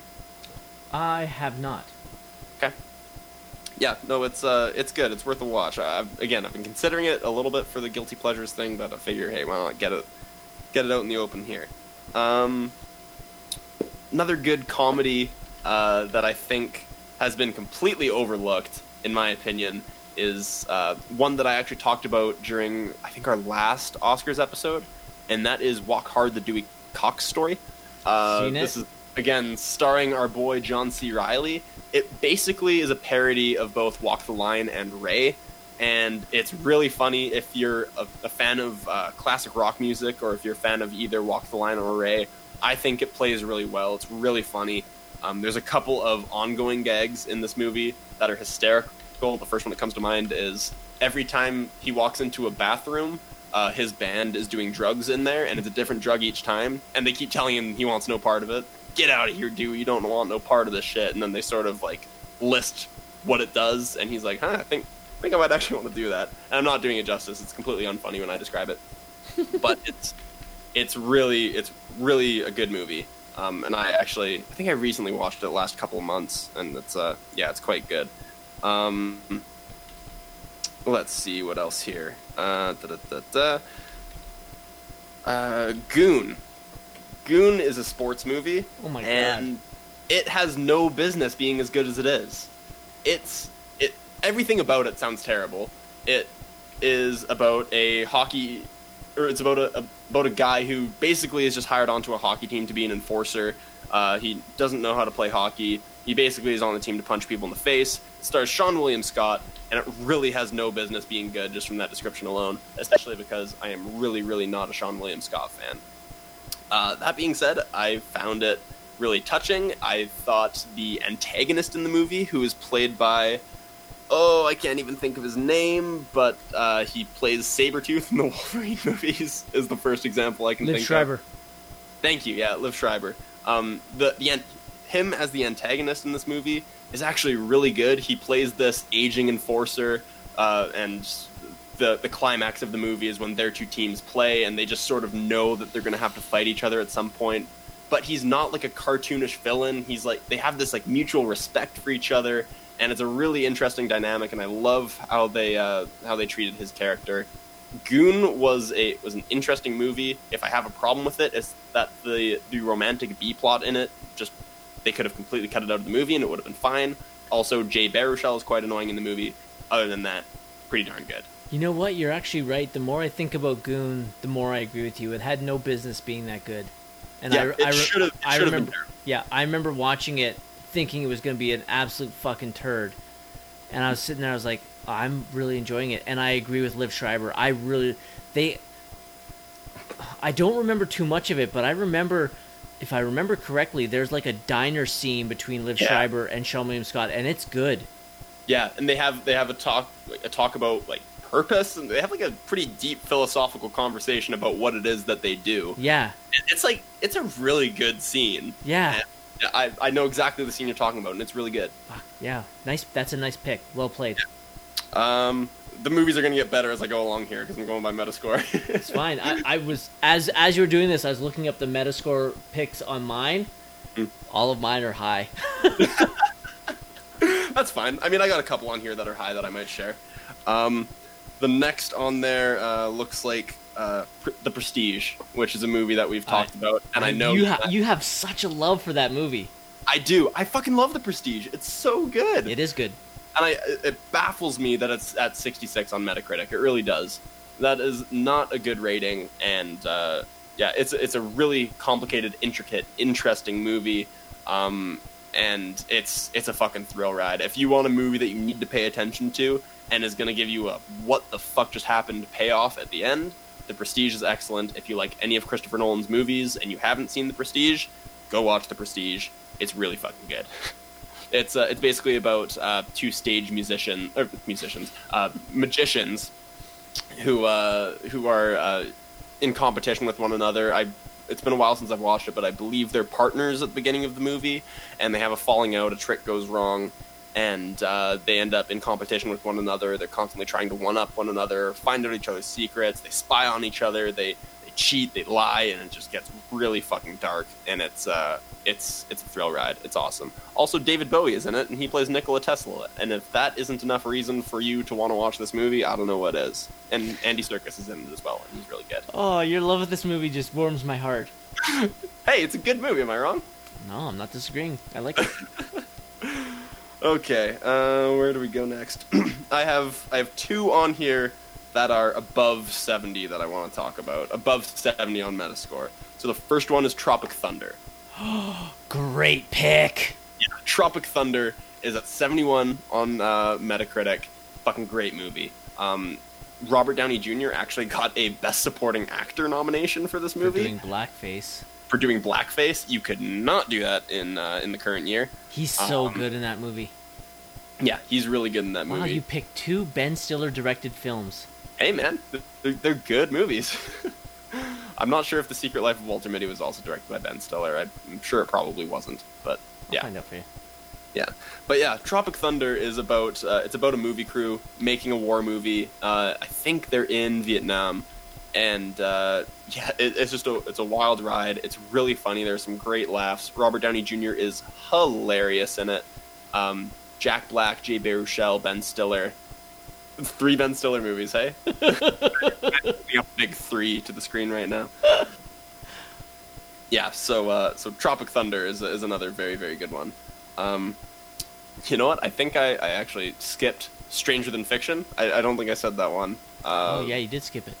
Yeah, but uh, that's another good one I'll talk about briefly. Uh, Will Ferrell is uh, just an average Joe. I think he's an accountant, if I remember correctly.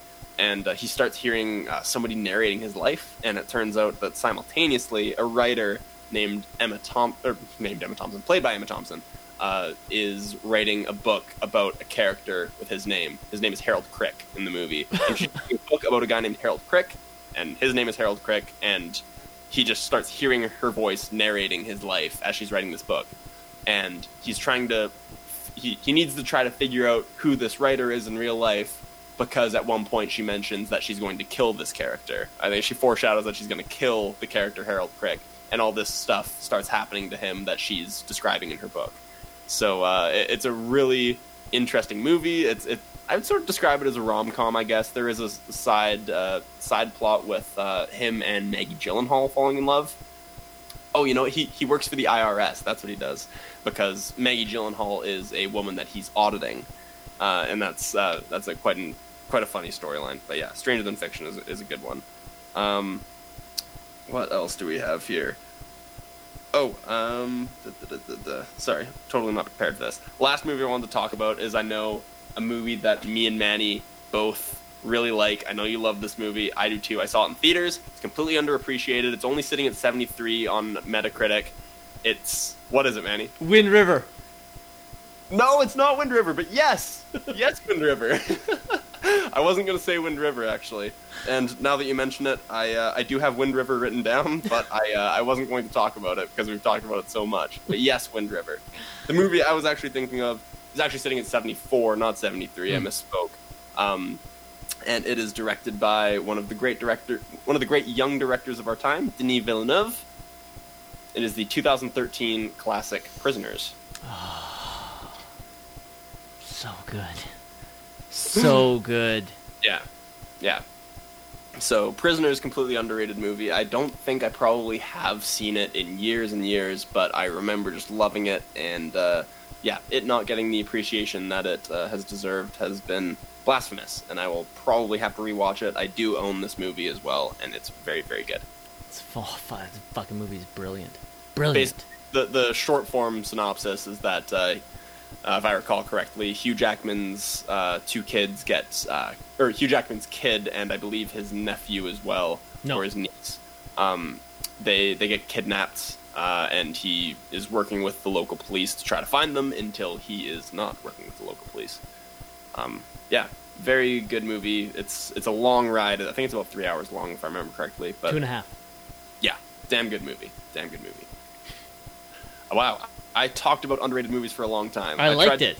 I tried to breeze through those, but Don't I, breeze uh, through. I don't understand. You always seem to feel guilty when you start talking a lot. I do. Well, look, I have one, two, three, four, five, six, seven, eight, nine, ten, eleven movies I just listed off, and I didn't even mention Nightcrawler. I'm I was actually surprised that didn't make your list. Yeah, Nightcrawler is on there too, but we've already done a full episode on it, so I didn't That- really bother. Understandable. Yeah, you. It's so funny. Whenever you go on a little bit of rant, you always feel bad at the end, and you want to like cut yourself off. You do it every time. It makes me laugh. I'm like, there's there's two names in the title, and I know people don't always tune in to just hear me. I'm fairly certain it's mostly your friends that listen to us. So trust me, my friends absolutely love hearing you talk. Trust me, they all. Shucks. Nope, I, it's 100 percent true. They they think the world of you. Um, while I, while I get rid of this blush that's on my face now, uh, why don't you tell me uh, some of your most underrated movies? Well, it's funny. It looks like you and I, you kind of went with the underrated in more of a literal sense of the term, in that, um, like something with a little bit lower metascore. For me, I took the term underrated as a movie that wasn't fully appreciated, something that might have been a critical darling, but didn't quite get the attention it deserved, as you and I have said numerous times, Wind River. Um, so as you were listing off the metascores, I quickly grabbed the metascores off of the ones I liked, and let's see how many I have. One, two, three, four, five, six, seven, eight, nine. I've got nine on my list. Seven of them are above 70. One of them is above 80. So, that's not bad. What, which is above 80 out of curiosity? hell or high water. Oh, he's, I would still call that underrated. I yes, guess. I, I like for me when I when I heard the when I heard the term underrated, I felt it was just a movie that didn't get the attention it deserves. That's and then um, so Hell or High Water. Um, you and I have talked about uh, uh, quite a few times. Um, it's an absolutely brilliant film. It was nominated for Best Picture, so I guess calling it underrated, you know, is a bit of a misnomer. But uh, I took the term underrated as a movie that didn't get the appreciation from the from the public that it should have. I try and I force Hell or High Water on anybody I possibly can to get them to watch that movie because it is fucking brilliant. Um, Uh, why not make it a Taylor Sheridan trifecta? We've listed Wind River, we've listed Hell or High Water. What about Sicario? Sicario's pretty underrated. It is, yeah. And speaking of Sicario, T Bone didn't like it that much. What? Yeah, I know. I fucking slapped his face. I'm sorry, T-Bone, you're wrong on that one. Yeah, he's 100% wrong. Um, so I have Wind River. Uh, I have Hell or High Water. Um, a movie, another movie I loved. It got a 75 Metascore. I didn't even realize it was that high, but it's a movie I fucking love that I, I don't think a lot of people have watched, and that's Rush. Oh yeah, that's a great one. Yeah, I I- really enjoyed that movie. I really like that movie a lot. Um, I, sh- I guess I, Mm-hmm. I, I am I am not an F1 guy at all, and I was completely riveted by uh by Rush. It was great. Yeah, it was a fantastic movie. Um, it chronicles the uh, 1970s rivalry between Formula One rivals James Hunt and Niki Lauda.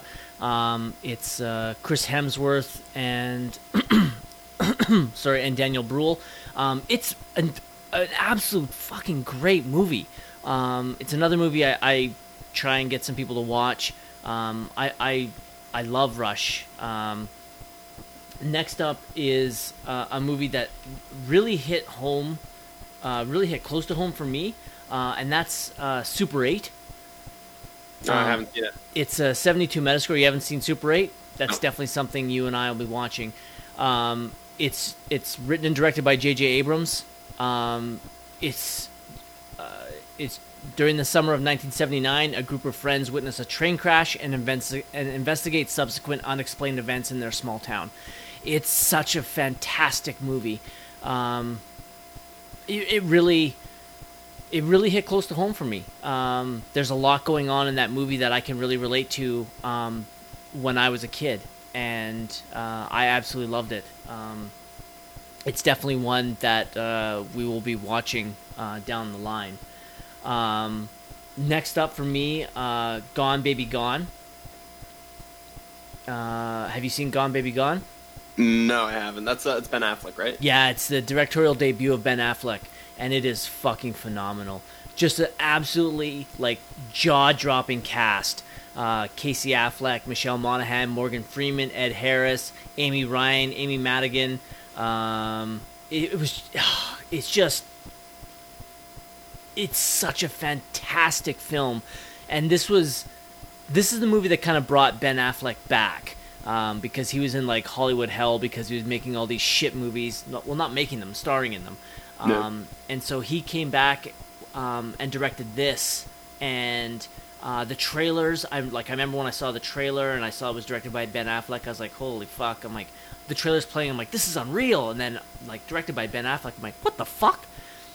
Watch it, and it is jaw-droppingly good. Um, it's definitely one again that, um, like you mentioned before, this is definitely going to be a preview of of uh, some hidden gems. Um, this is definitely one that I'm going to uh, have you watch. Um, next up uh, for me is uh, 1997 sci-fi film Contact. Unaware. Yeah, uh, it's a 62 Metascore. Um, it is long. It's two and a half hours. Um, it's it's about f- first contact with aliens. Um, I absolutely love this movie. Uh, Jodie Foster, uh, Matthew McConaughey. Um, it's it has a couple. There's a couple um, shots, uh, some camera movements, some camera tricks done in this movie that um, are astounding. Uh, especially the opening scene. The opening scene, the opening shot is absolutely phenomenal. Um, I'm, I'm a big fan of Contact. Um, I'm really looking forward to, uh, like I said, again, making you watch this movie. Um, like I said, uh, Hell or High Water. Uh, and then there's um, a movie called Grosse Pointe Blank, uh, starring John Cusack and Minnie Driver. Uh, it's kind of a co- it's a comedy. It's an action comedy. Um, Martin Blank is a professional assassin. He is sent on a mission to a small Detroit suburb, Grosse Pointe, and by coincidence, his 10 year high school reunion party is taking place there at the same time. It is really. It's not like gut busting funny, but it's pretty funny. And John Cusack is. Fuck, like at his best. Um, which leads to my next pick, which um, is one of my favorite uh, John Cusack movies, uh, and that's High Fidelity. Um, I'm a big fan of High Fidelity. Uh, spoiler alert for High Fidelity in regards to my life. Um, this is a. It's a right way to say this. This is a movie that I use to test people on whether or not I can introduce them into the world of film instead of movies. This movie, it's it's basically a romantic comedy, um, but it's it's really well done. Um, it's got some really great dialogue. Uh, he breaks the fourth wall a lot. Um, it's kind of the movie I introduce. Well, I, this is the movie I basically introduce women to, to kind of get a feel on whether or not they're going to be open to the idea of moving into me showing them what good movies can be instead of like popular films and stuff like that. Um, High Fidelity is kind of where I start. Where if they're if they watch High Fidelity and like ah that was okay, I'm like well then I'm probably not going to be able to introduce you to some other meatier stuff. So, um, but I'm a big fan of High Fidelity. I absolutely love it. Um, and then last on the list with the lowest Metascore, this has a Metascore of 45. Yeah. Okay. But I fucking love this movie. And that's Mr. Brooks. Mr. Brooks, uh, a well respected businessman, is sometimes controlled by his murder and mayhem loving alter ego. Kevin Costner plays this guy. He's a he owns it's literally a company that just makes boxes. Boxes of all sizes. It's Okay. unimportant, but he's he's incredibly rich. But he's also a serial killer. that sounds batshit crazy. I love it. yeah, it's actually and the one of the things I love about this movie um, is Kevin Costner's alter ego is um, it, it's like the you know like he he's Mr. Brooks the CEO you know by day and he's a serial killer by night but he's meticulous about his job but his alter ego um, I guess like the the murderous person inside him is actually played by William Hurt and so he's William Hurt is in the scenes with him, but obviously the only person that can see him is Kevin Costner. And so he has conversations like he would in his mind with himself. It's it's really fucking well done. Um, this is definitely a movie I'm gonna have us watch. Um, full disclosure, I'm a massive Kevin Costner fan, so it's probably plays into why I like this movie. But I really love the way that they they do. I really love the way that they portray it. I love that William Hurt is playing a side of Kevin Costner's personality and takes physical form in this movie. Um, I like I, I do like this movie, but I fully understand why it got a 45. Yeah, I, uh, I I think I've heard of this movie. I think my brothers told me to watch this movie before. Um, yeah, it, it definitely sounds interesting. At least I think when you watch as many movies as you and I do, the more original a movie is, the more likely we are to like it. Like, I think if you can find something that you've never seen before when you've seen as many movies as we have, or as many movies as you have, it's probably gonna at least pique your interest. Yeah, it's it's those it's something different. Um, will definitely always kind of catch my interest uh, for sure. So so those are my underrated films. Like I said, only like only one of you know only one of them was under sixty in regards to the Metascore, but I, I feel like a lot of them were just unappreciated um, by the masses, or even not even unappreciated, just unknown. And so those are a lot of the movies that I try to introduce to people. You know, when they ask for something, for a recommendation for me to for them to watch that they haven't heard of, I'm like, try these ones, try these ones, try these ones. I thought of two more while you were talking.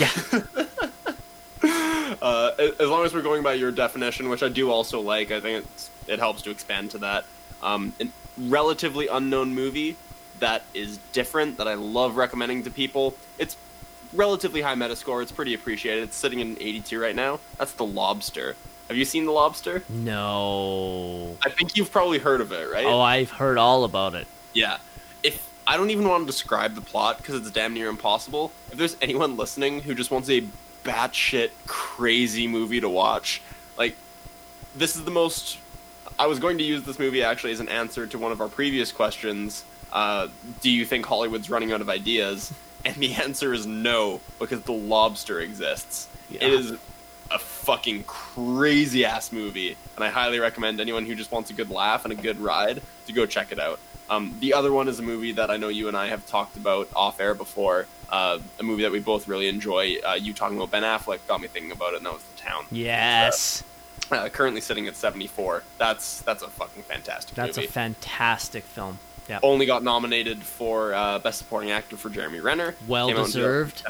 Yeah, well deserved indeed. Uh, that's got to be one of my favorite movies for sure. Like sitting at a 74 is a travesty. Also, uh, a BAFTA, a posthumous BAFTA award for the late great uh, Peter Postlethwaite.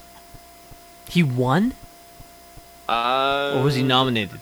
Postlethwaite was oh sorry nominated for Okay. uh, post- posthumously nominated for the BAFTA award for Best Supporting Actor. Thank you for the correction. You bet.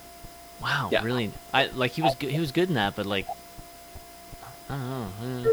whatever. I'm a big fan. I'm a big Pete Postlethwaite fan though. Like don't get me wrong. Anytime he He's showed up in great. it, he's great He's in great everything. movie. Yeah. he's really great in that movie. You can obviously see that he's near the end of his life because he looks like shit. yeah. Uh, I love, there's a there's a part where Ben Affleck walks into his. Uh, so for those who don't know, it's a bank heist movie. It's really good. takes place in Boston, as does everything starring Ben Affleck. Um, and Ben Affleck goes into. He's not Argo. What's that? Argo wasn't in Boston. Argo- That's right. Okay, fair. um, so Ben Affleck is a bank robber, and he wants he wants out of, of the job. Um, and he goes to his employer, who's just called the florist, and it's played by Peter Postlethwaite. And uh, uh, he basically tells his boss basically tells him to fuck off, that he's not getting out of the job and needs him, and he's going to do this job whether he likes it or not. And Ben Affleck comes back at him in the later scene, I think, and says, "Fine, I'll do it, uh, but." Uh, uh, or, oh, sorry. What I'm trying to say is he uh, he gives him his address. He says, "I'm not doing this fucking job. If you got a problem with it, you can come to me at blah blah blah street, and uh, and I'll I'll show you what I think of you." And then Peter Postlethwaite just goes on a fucking rant and tears him apart and tells him that he knows about uh, his little girlfriend that he's been seeing in secret. And he says, "But I, I'd hate to send her funeral arrangement to your place, but I will now that I know where to find you." and it's just such a great little throwaway line that Oh, I uh, yeah. I really enjoy. And I'm That- probably not doing it justice, but you know, The movie's fantastic. That is a great scene. very, very, very good. Well, we're down to our last question of the mailbag episode. That one took an awful long time. Uh, is this me or is this you? Well, I'll do it. Yeah, sure. What's the most important film from the last 10 years? Why don't you lead on this one? I have two. Okay. Uh, I have a hard time picking between the two of them, but the more I think about it, I'm probably going to go with the latter. So I'm going to start with the former. Um, my first answer, right off the top of my head, uh, I had to really sit down and think about this, but it um, the first one that came to my mind it was Avatar. Um, Avatar changed the game. Avatar really took 3D to another level. Um, visually, it's breathtaking. Avatar is a cinematic experience um, that I will never forget. It's probably in my top five movie going experiences. That doesn't mean it's in my top five movies, but I remember sitting down there for the first time watching Avatar and being blown away at what I was seeing on screen. I'd never seen anything like it, and actually to this day, I haven't seen anything like it. It's unreal what he can do. Um, James Cameron is such an innovator that he couldn't make this movie until he invented the technology to be able to film this movie. That's the genius of this man. Much like another movie he did that I love, oh fuck, that would definitely be on my underrated list, and that's The Abyss. Um, which is, have you seen The Abyss? I haven't. I think we've talked about it. we have the- talked about it. Again, it's another one that I definitely want you to watch. or I'll be getting you to watch at some point. Um, as I continue to rack this list up, that locks you into staying on this podcast for even longer. Um, Yeah. I'm gonna be doing this podcast till I'm your age. I know. Hopefully, I'll still be alive by the time you're my age. Um, Keep drinking cokes at the rate you are, and uh, we'll see. using the abyss as an example, uh, the the abyss is, is a movie. It's set on, basically on the bo- almost on the bottom of the ocean. Um, James Cameron invented uh, these cases to film underwater, and he invented these under these helmets, these dive helmets that allowed you to see the actors' faces while inside them. Um, he's inventing, he invents technology to be able to keep up with what he wants to be able to put on screen, and Avatar just takes it to a whole other level. Um, so that was that was the one off the top of my head. As I sat down and thought about it, um, this my next pick is the beginning of something, um, and that's Iron Man. Um, Iron Man um, was Marvel's attempt to get into the movie business. Um, it was Marvel, the Marvel company had sold off its big names in attempt to stay solvent.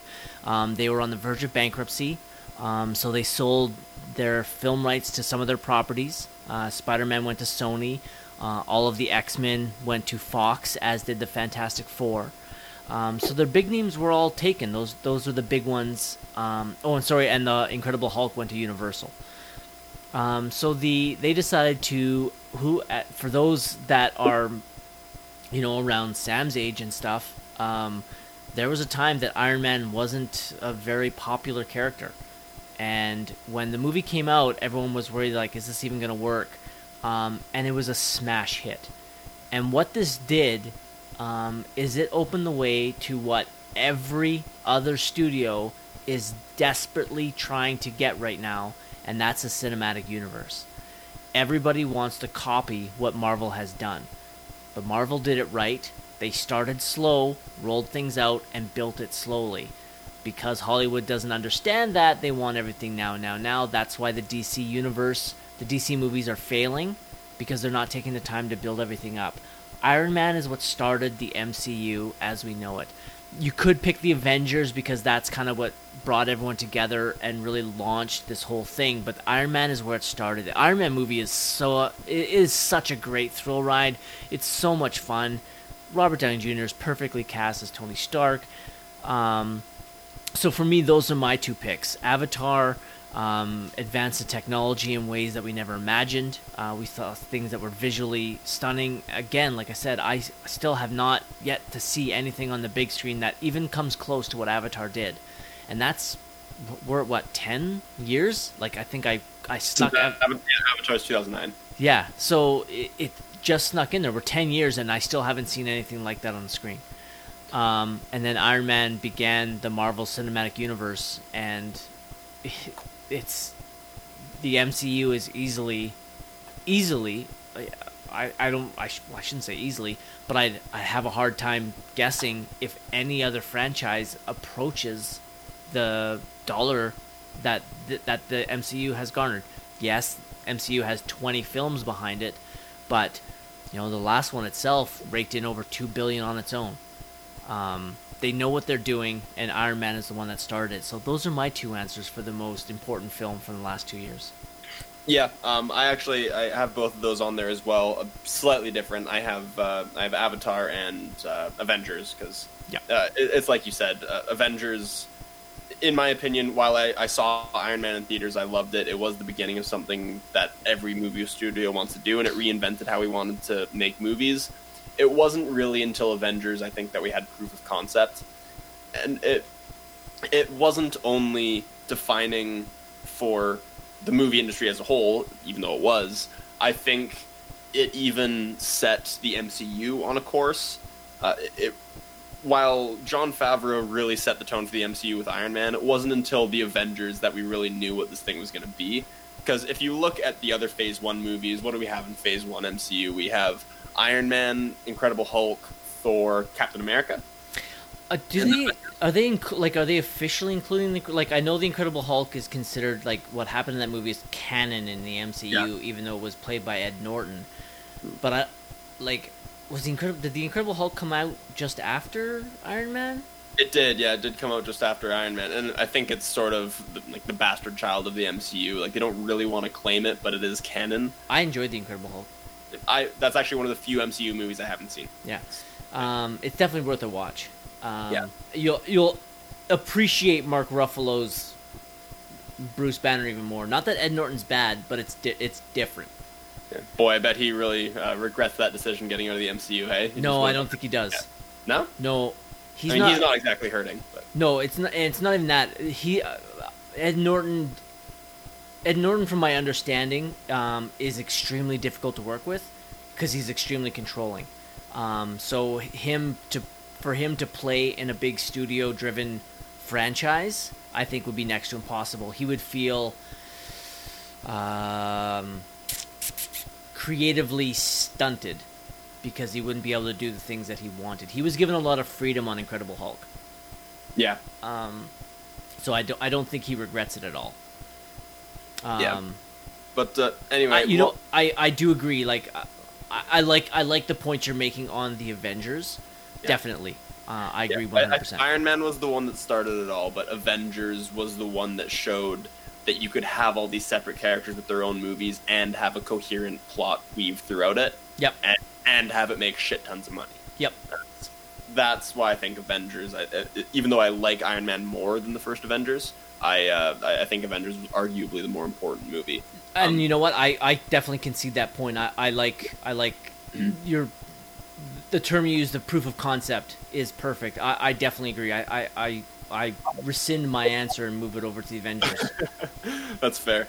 Um, I, I was trying to come up with some others because uh, I knew we would both have those answers.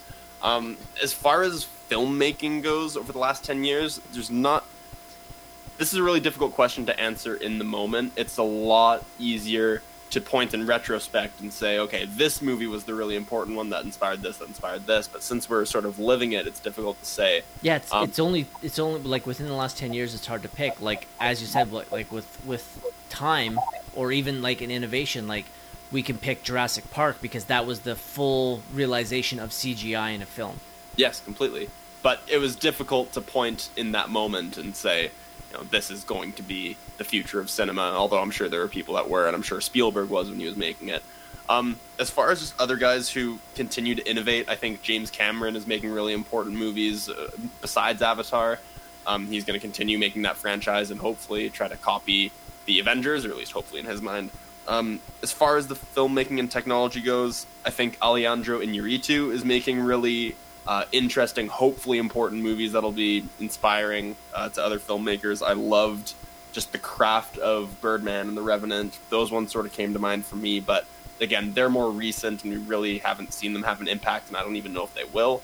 Um, they're just you don't see it. I don't. I, I I think he will. I think as time goes on, Inarritu will be looked upon as a master of his craft. But. I, I think we're looking more at him as a ski, uh, overall skill as a filmmaker, not the. We're talking about a single film, Yeah, and so I, I don't think, I don't think we're gonna look back on Birdman as an important film. maybe not. And yeah, you, But you I might- understand what you're saying. Yeah, it's just, I'm just saying that it's difficult to assess in the moment. Like Avatar was 2009 and Avengers was what year? 2012. Yeah, around there. Yeah. Yeah, so I mean these are those are both towards the back end of those 10 years. As far as more recent ones, it's really really difficult to say. Um, also wanted to take it just a little bit different direction if we could. Mhm. What about socially important movies? Do you have any sort of thoughts on this? Like movies that are talking about issues that are important now or movies that will have not just an impact on the movie industry as a whole, but an impact on society? Yep. Do you have I'd have it- two then. And Okay. they're both ones from this year and ones from last year. Black Panther and Get Out. Okay, yeah, I uh, I I would agree with those. I think uh, I would add to uh, Black Panther probably less so, but I think Wonder Woman will prove to be a pretty important movie in the superhero genre at the very least. Just showing uh, again the proof of concept for a female lead. Um, I and not to mention hopefully the movie that got the DC EU uh, got their ass in gear. It was, it was it was quite a good one, but I, I'd say poten- that has the potential to be looked back on as an important movie, but I'm not totally sure. but yeah, Black Panther and Get Out are good picks. Okay. Um, I, I also thought it- it's sort of sad because uh, there were there were a bunch of movies that were really important that were just sort of outside of these ten years. Like I wanted to say Batman Begins, but that came out in 2005, and I wanted to say uh, Brokeback Mountain. I think that also came out in 2005 or 2006, somewhere around there anyway. Um, but if you look at a lot of the more movies about social issues recently and about human rights, there's not really a lot that I'm going to point to. I think in ten years and say that they were important. Like uh, like the first two LGBT uh, movies that came to mind of recent years were Call Me by Your Name and Moonlight, and I don't think either of those movies are nearly as important as Brokeback Mountain. I agree. Not- yeah. I agree. Uh, One hundred percent, I agree. I don't think it all comes down to like like cultural relevance. Yeah. I, I honestly think I don't think we're gonna look back on Moonlight at like as this watershed moment. I don't think we're gonna look back on Moonlight as I, I think in time. I honestly feel like in time, Moonlight is gonna is gonna come down as one of those movies that shouldn't have won Best Picture. I agree with you. And Moonlight again is not a bad movie. No. It just, It, I'm not putting it like with Crash or Shakespeare in Love. Moonlight is a great film. I just don't feel that it was Best Picture winner. then again, the movie that I think you and I both think should have won that year, La La Land, came up in a, lot of my prep uh, for movies that people had as overrated. Yeah, and I think uh, I don't want to go down that rabbit hole. I think a lot of people feel it was overrated because it plays too much into the old Hollywood mindset. Like Mm. if, if if La La Land had been made ten years ago, it would have won Best Picture. It would have been a landslide win for Best Picture Yes. um, the new academy, and I like what they've done um, with the new academy. They've they opened up the doors, they increased the membership. It's more diverse. There's more women, um, but I, uh, unfortunately, I feel like because of that, it's a lot more political. And like I said, like I'm happy that Jordan Peele got an Oscar last year, but you will not convince me that Get Out was a better screenplay than Three Billboards from Ebbings, Missouri. You, you it's impossible. The, Yeah. The dialogue and everything in Three Billboards is jaw-droppingly sharp and witty and unreal. The idea of Get Out, like if this was, if if Most this was original screenplay. Yes, like we said, if this was most original screenplay, then yeah, it would win. But it's not. Um, but th- again, Well, that's apparently, apparently it is though. that's just my, that's just my opinion. I, I as shit as it for me to say, I honestly feel that Jordan Peele won because he was black. Yeah, I mean the the Oscars has always been sort of a uh, like a virtue signaling event. It's to an extent. It's like, hey, look how woke we are. Look how look how hip we are at the times, and look how progressive we are. There's always been that aspect to it. And you and I both love the Oscars, Yes. both because of and in spite of that. I'm sure. Um, so I think, yeah, I think if this circles back to Moonlight, that was uh, was taking the uh, the wokeness again in heavy air quotes uh, just just a bit too far. I mean, it absolutely deserved a nomination. It didn't deserve didn't deserve a win. And then taking it even further back, I don't know if there are any movies that are really as socially important as say Brokeback Mountain, which is I don't know if that could be, should be alarming or if that should be uh, even encouraging. I mean, Brokeback Mountain uh, got there just at the right time. It, I think it was the right movie at the right time for the issue. Um, but yeah, I, I I don't really know if there's any issues that have been tackled in the last several years by by movies that I would really consider important, unless there's some glaring over some glaring mistake I'm looking over. No. I think we I think we might find them down the line. Yeah. we need a little bit more hindsight. So, shortening this movie within the last 10 years, I, I have to go with a technical aspect or how it changed movie going as a whole. And so, for me, like I said, it's Avatar and Avengers. Yeah.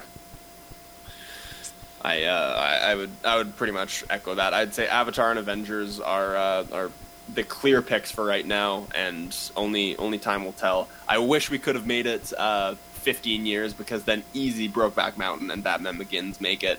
Uh, Brokeback Mountain because of its Im- its social impact and uh, just how good of a fucking movie it was, and Batman Begins because of how much it changed the superhero genre. Yeah. But for now, we will keep it to Avengers and Avatar. I guess we can agree on that. Yep. So, that wraps up our mailbag episode. Yes, coming into the c- cool two hours and some change. Yes, I know. I just checked. I was like, "Holy shit!" You definitely, talking for a while. you and I have just missed talking to each other so much, and we just kept going. It's been too long, man. It has been too It long. has been too long. But now I've got my fix for a week. I need to go to bed. That's true. um, so before we sign off here, uh, reminder to everyone to remember to please rate, review, and subscribe to us on iTunes. Uh, please give us a five star rating. Uh, leave us a review, as it will increase our profile and help get us some more listeners. Um, also, you can subscribe to us on iTunes and uh, Spotify. Uh, please follow us on Twitter and Instagram at Sam underscore Manny underscore movie. We'd love to hear from you. If you guys have any feedback on today's episode, we would love to hear any of your guys' answers on any of the questions that we went on. Uh, I'm surprised if anybody's even still listening after two plus hours. I know that Mushhead definitely is not. She hates that we talk for so long, so it's the reason that she is not a loyal listener. So fuck you, Mushhead. And uh, yeah, I think that's about it. Did I think I missed anything? No, I don't think I missed anything. No, it's. Uh, I, I think we nailed it. I think both of our voices and minds are tired, and it's uh, it's time for the, the classic sign off. All right. So for the Samuel Manuel Movie Podcast, I'm Manny Manuel. I'm too tired to come up with something clever to say, and I'm Sam Reimer. Adios.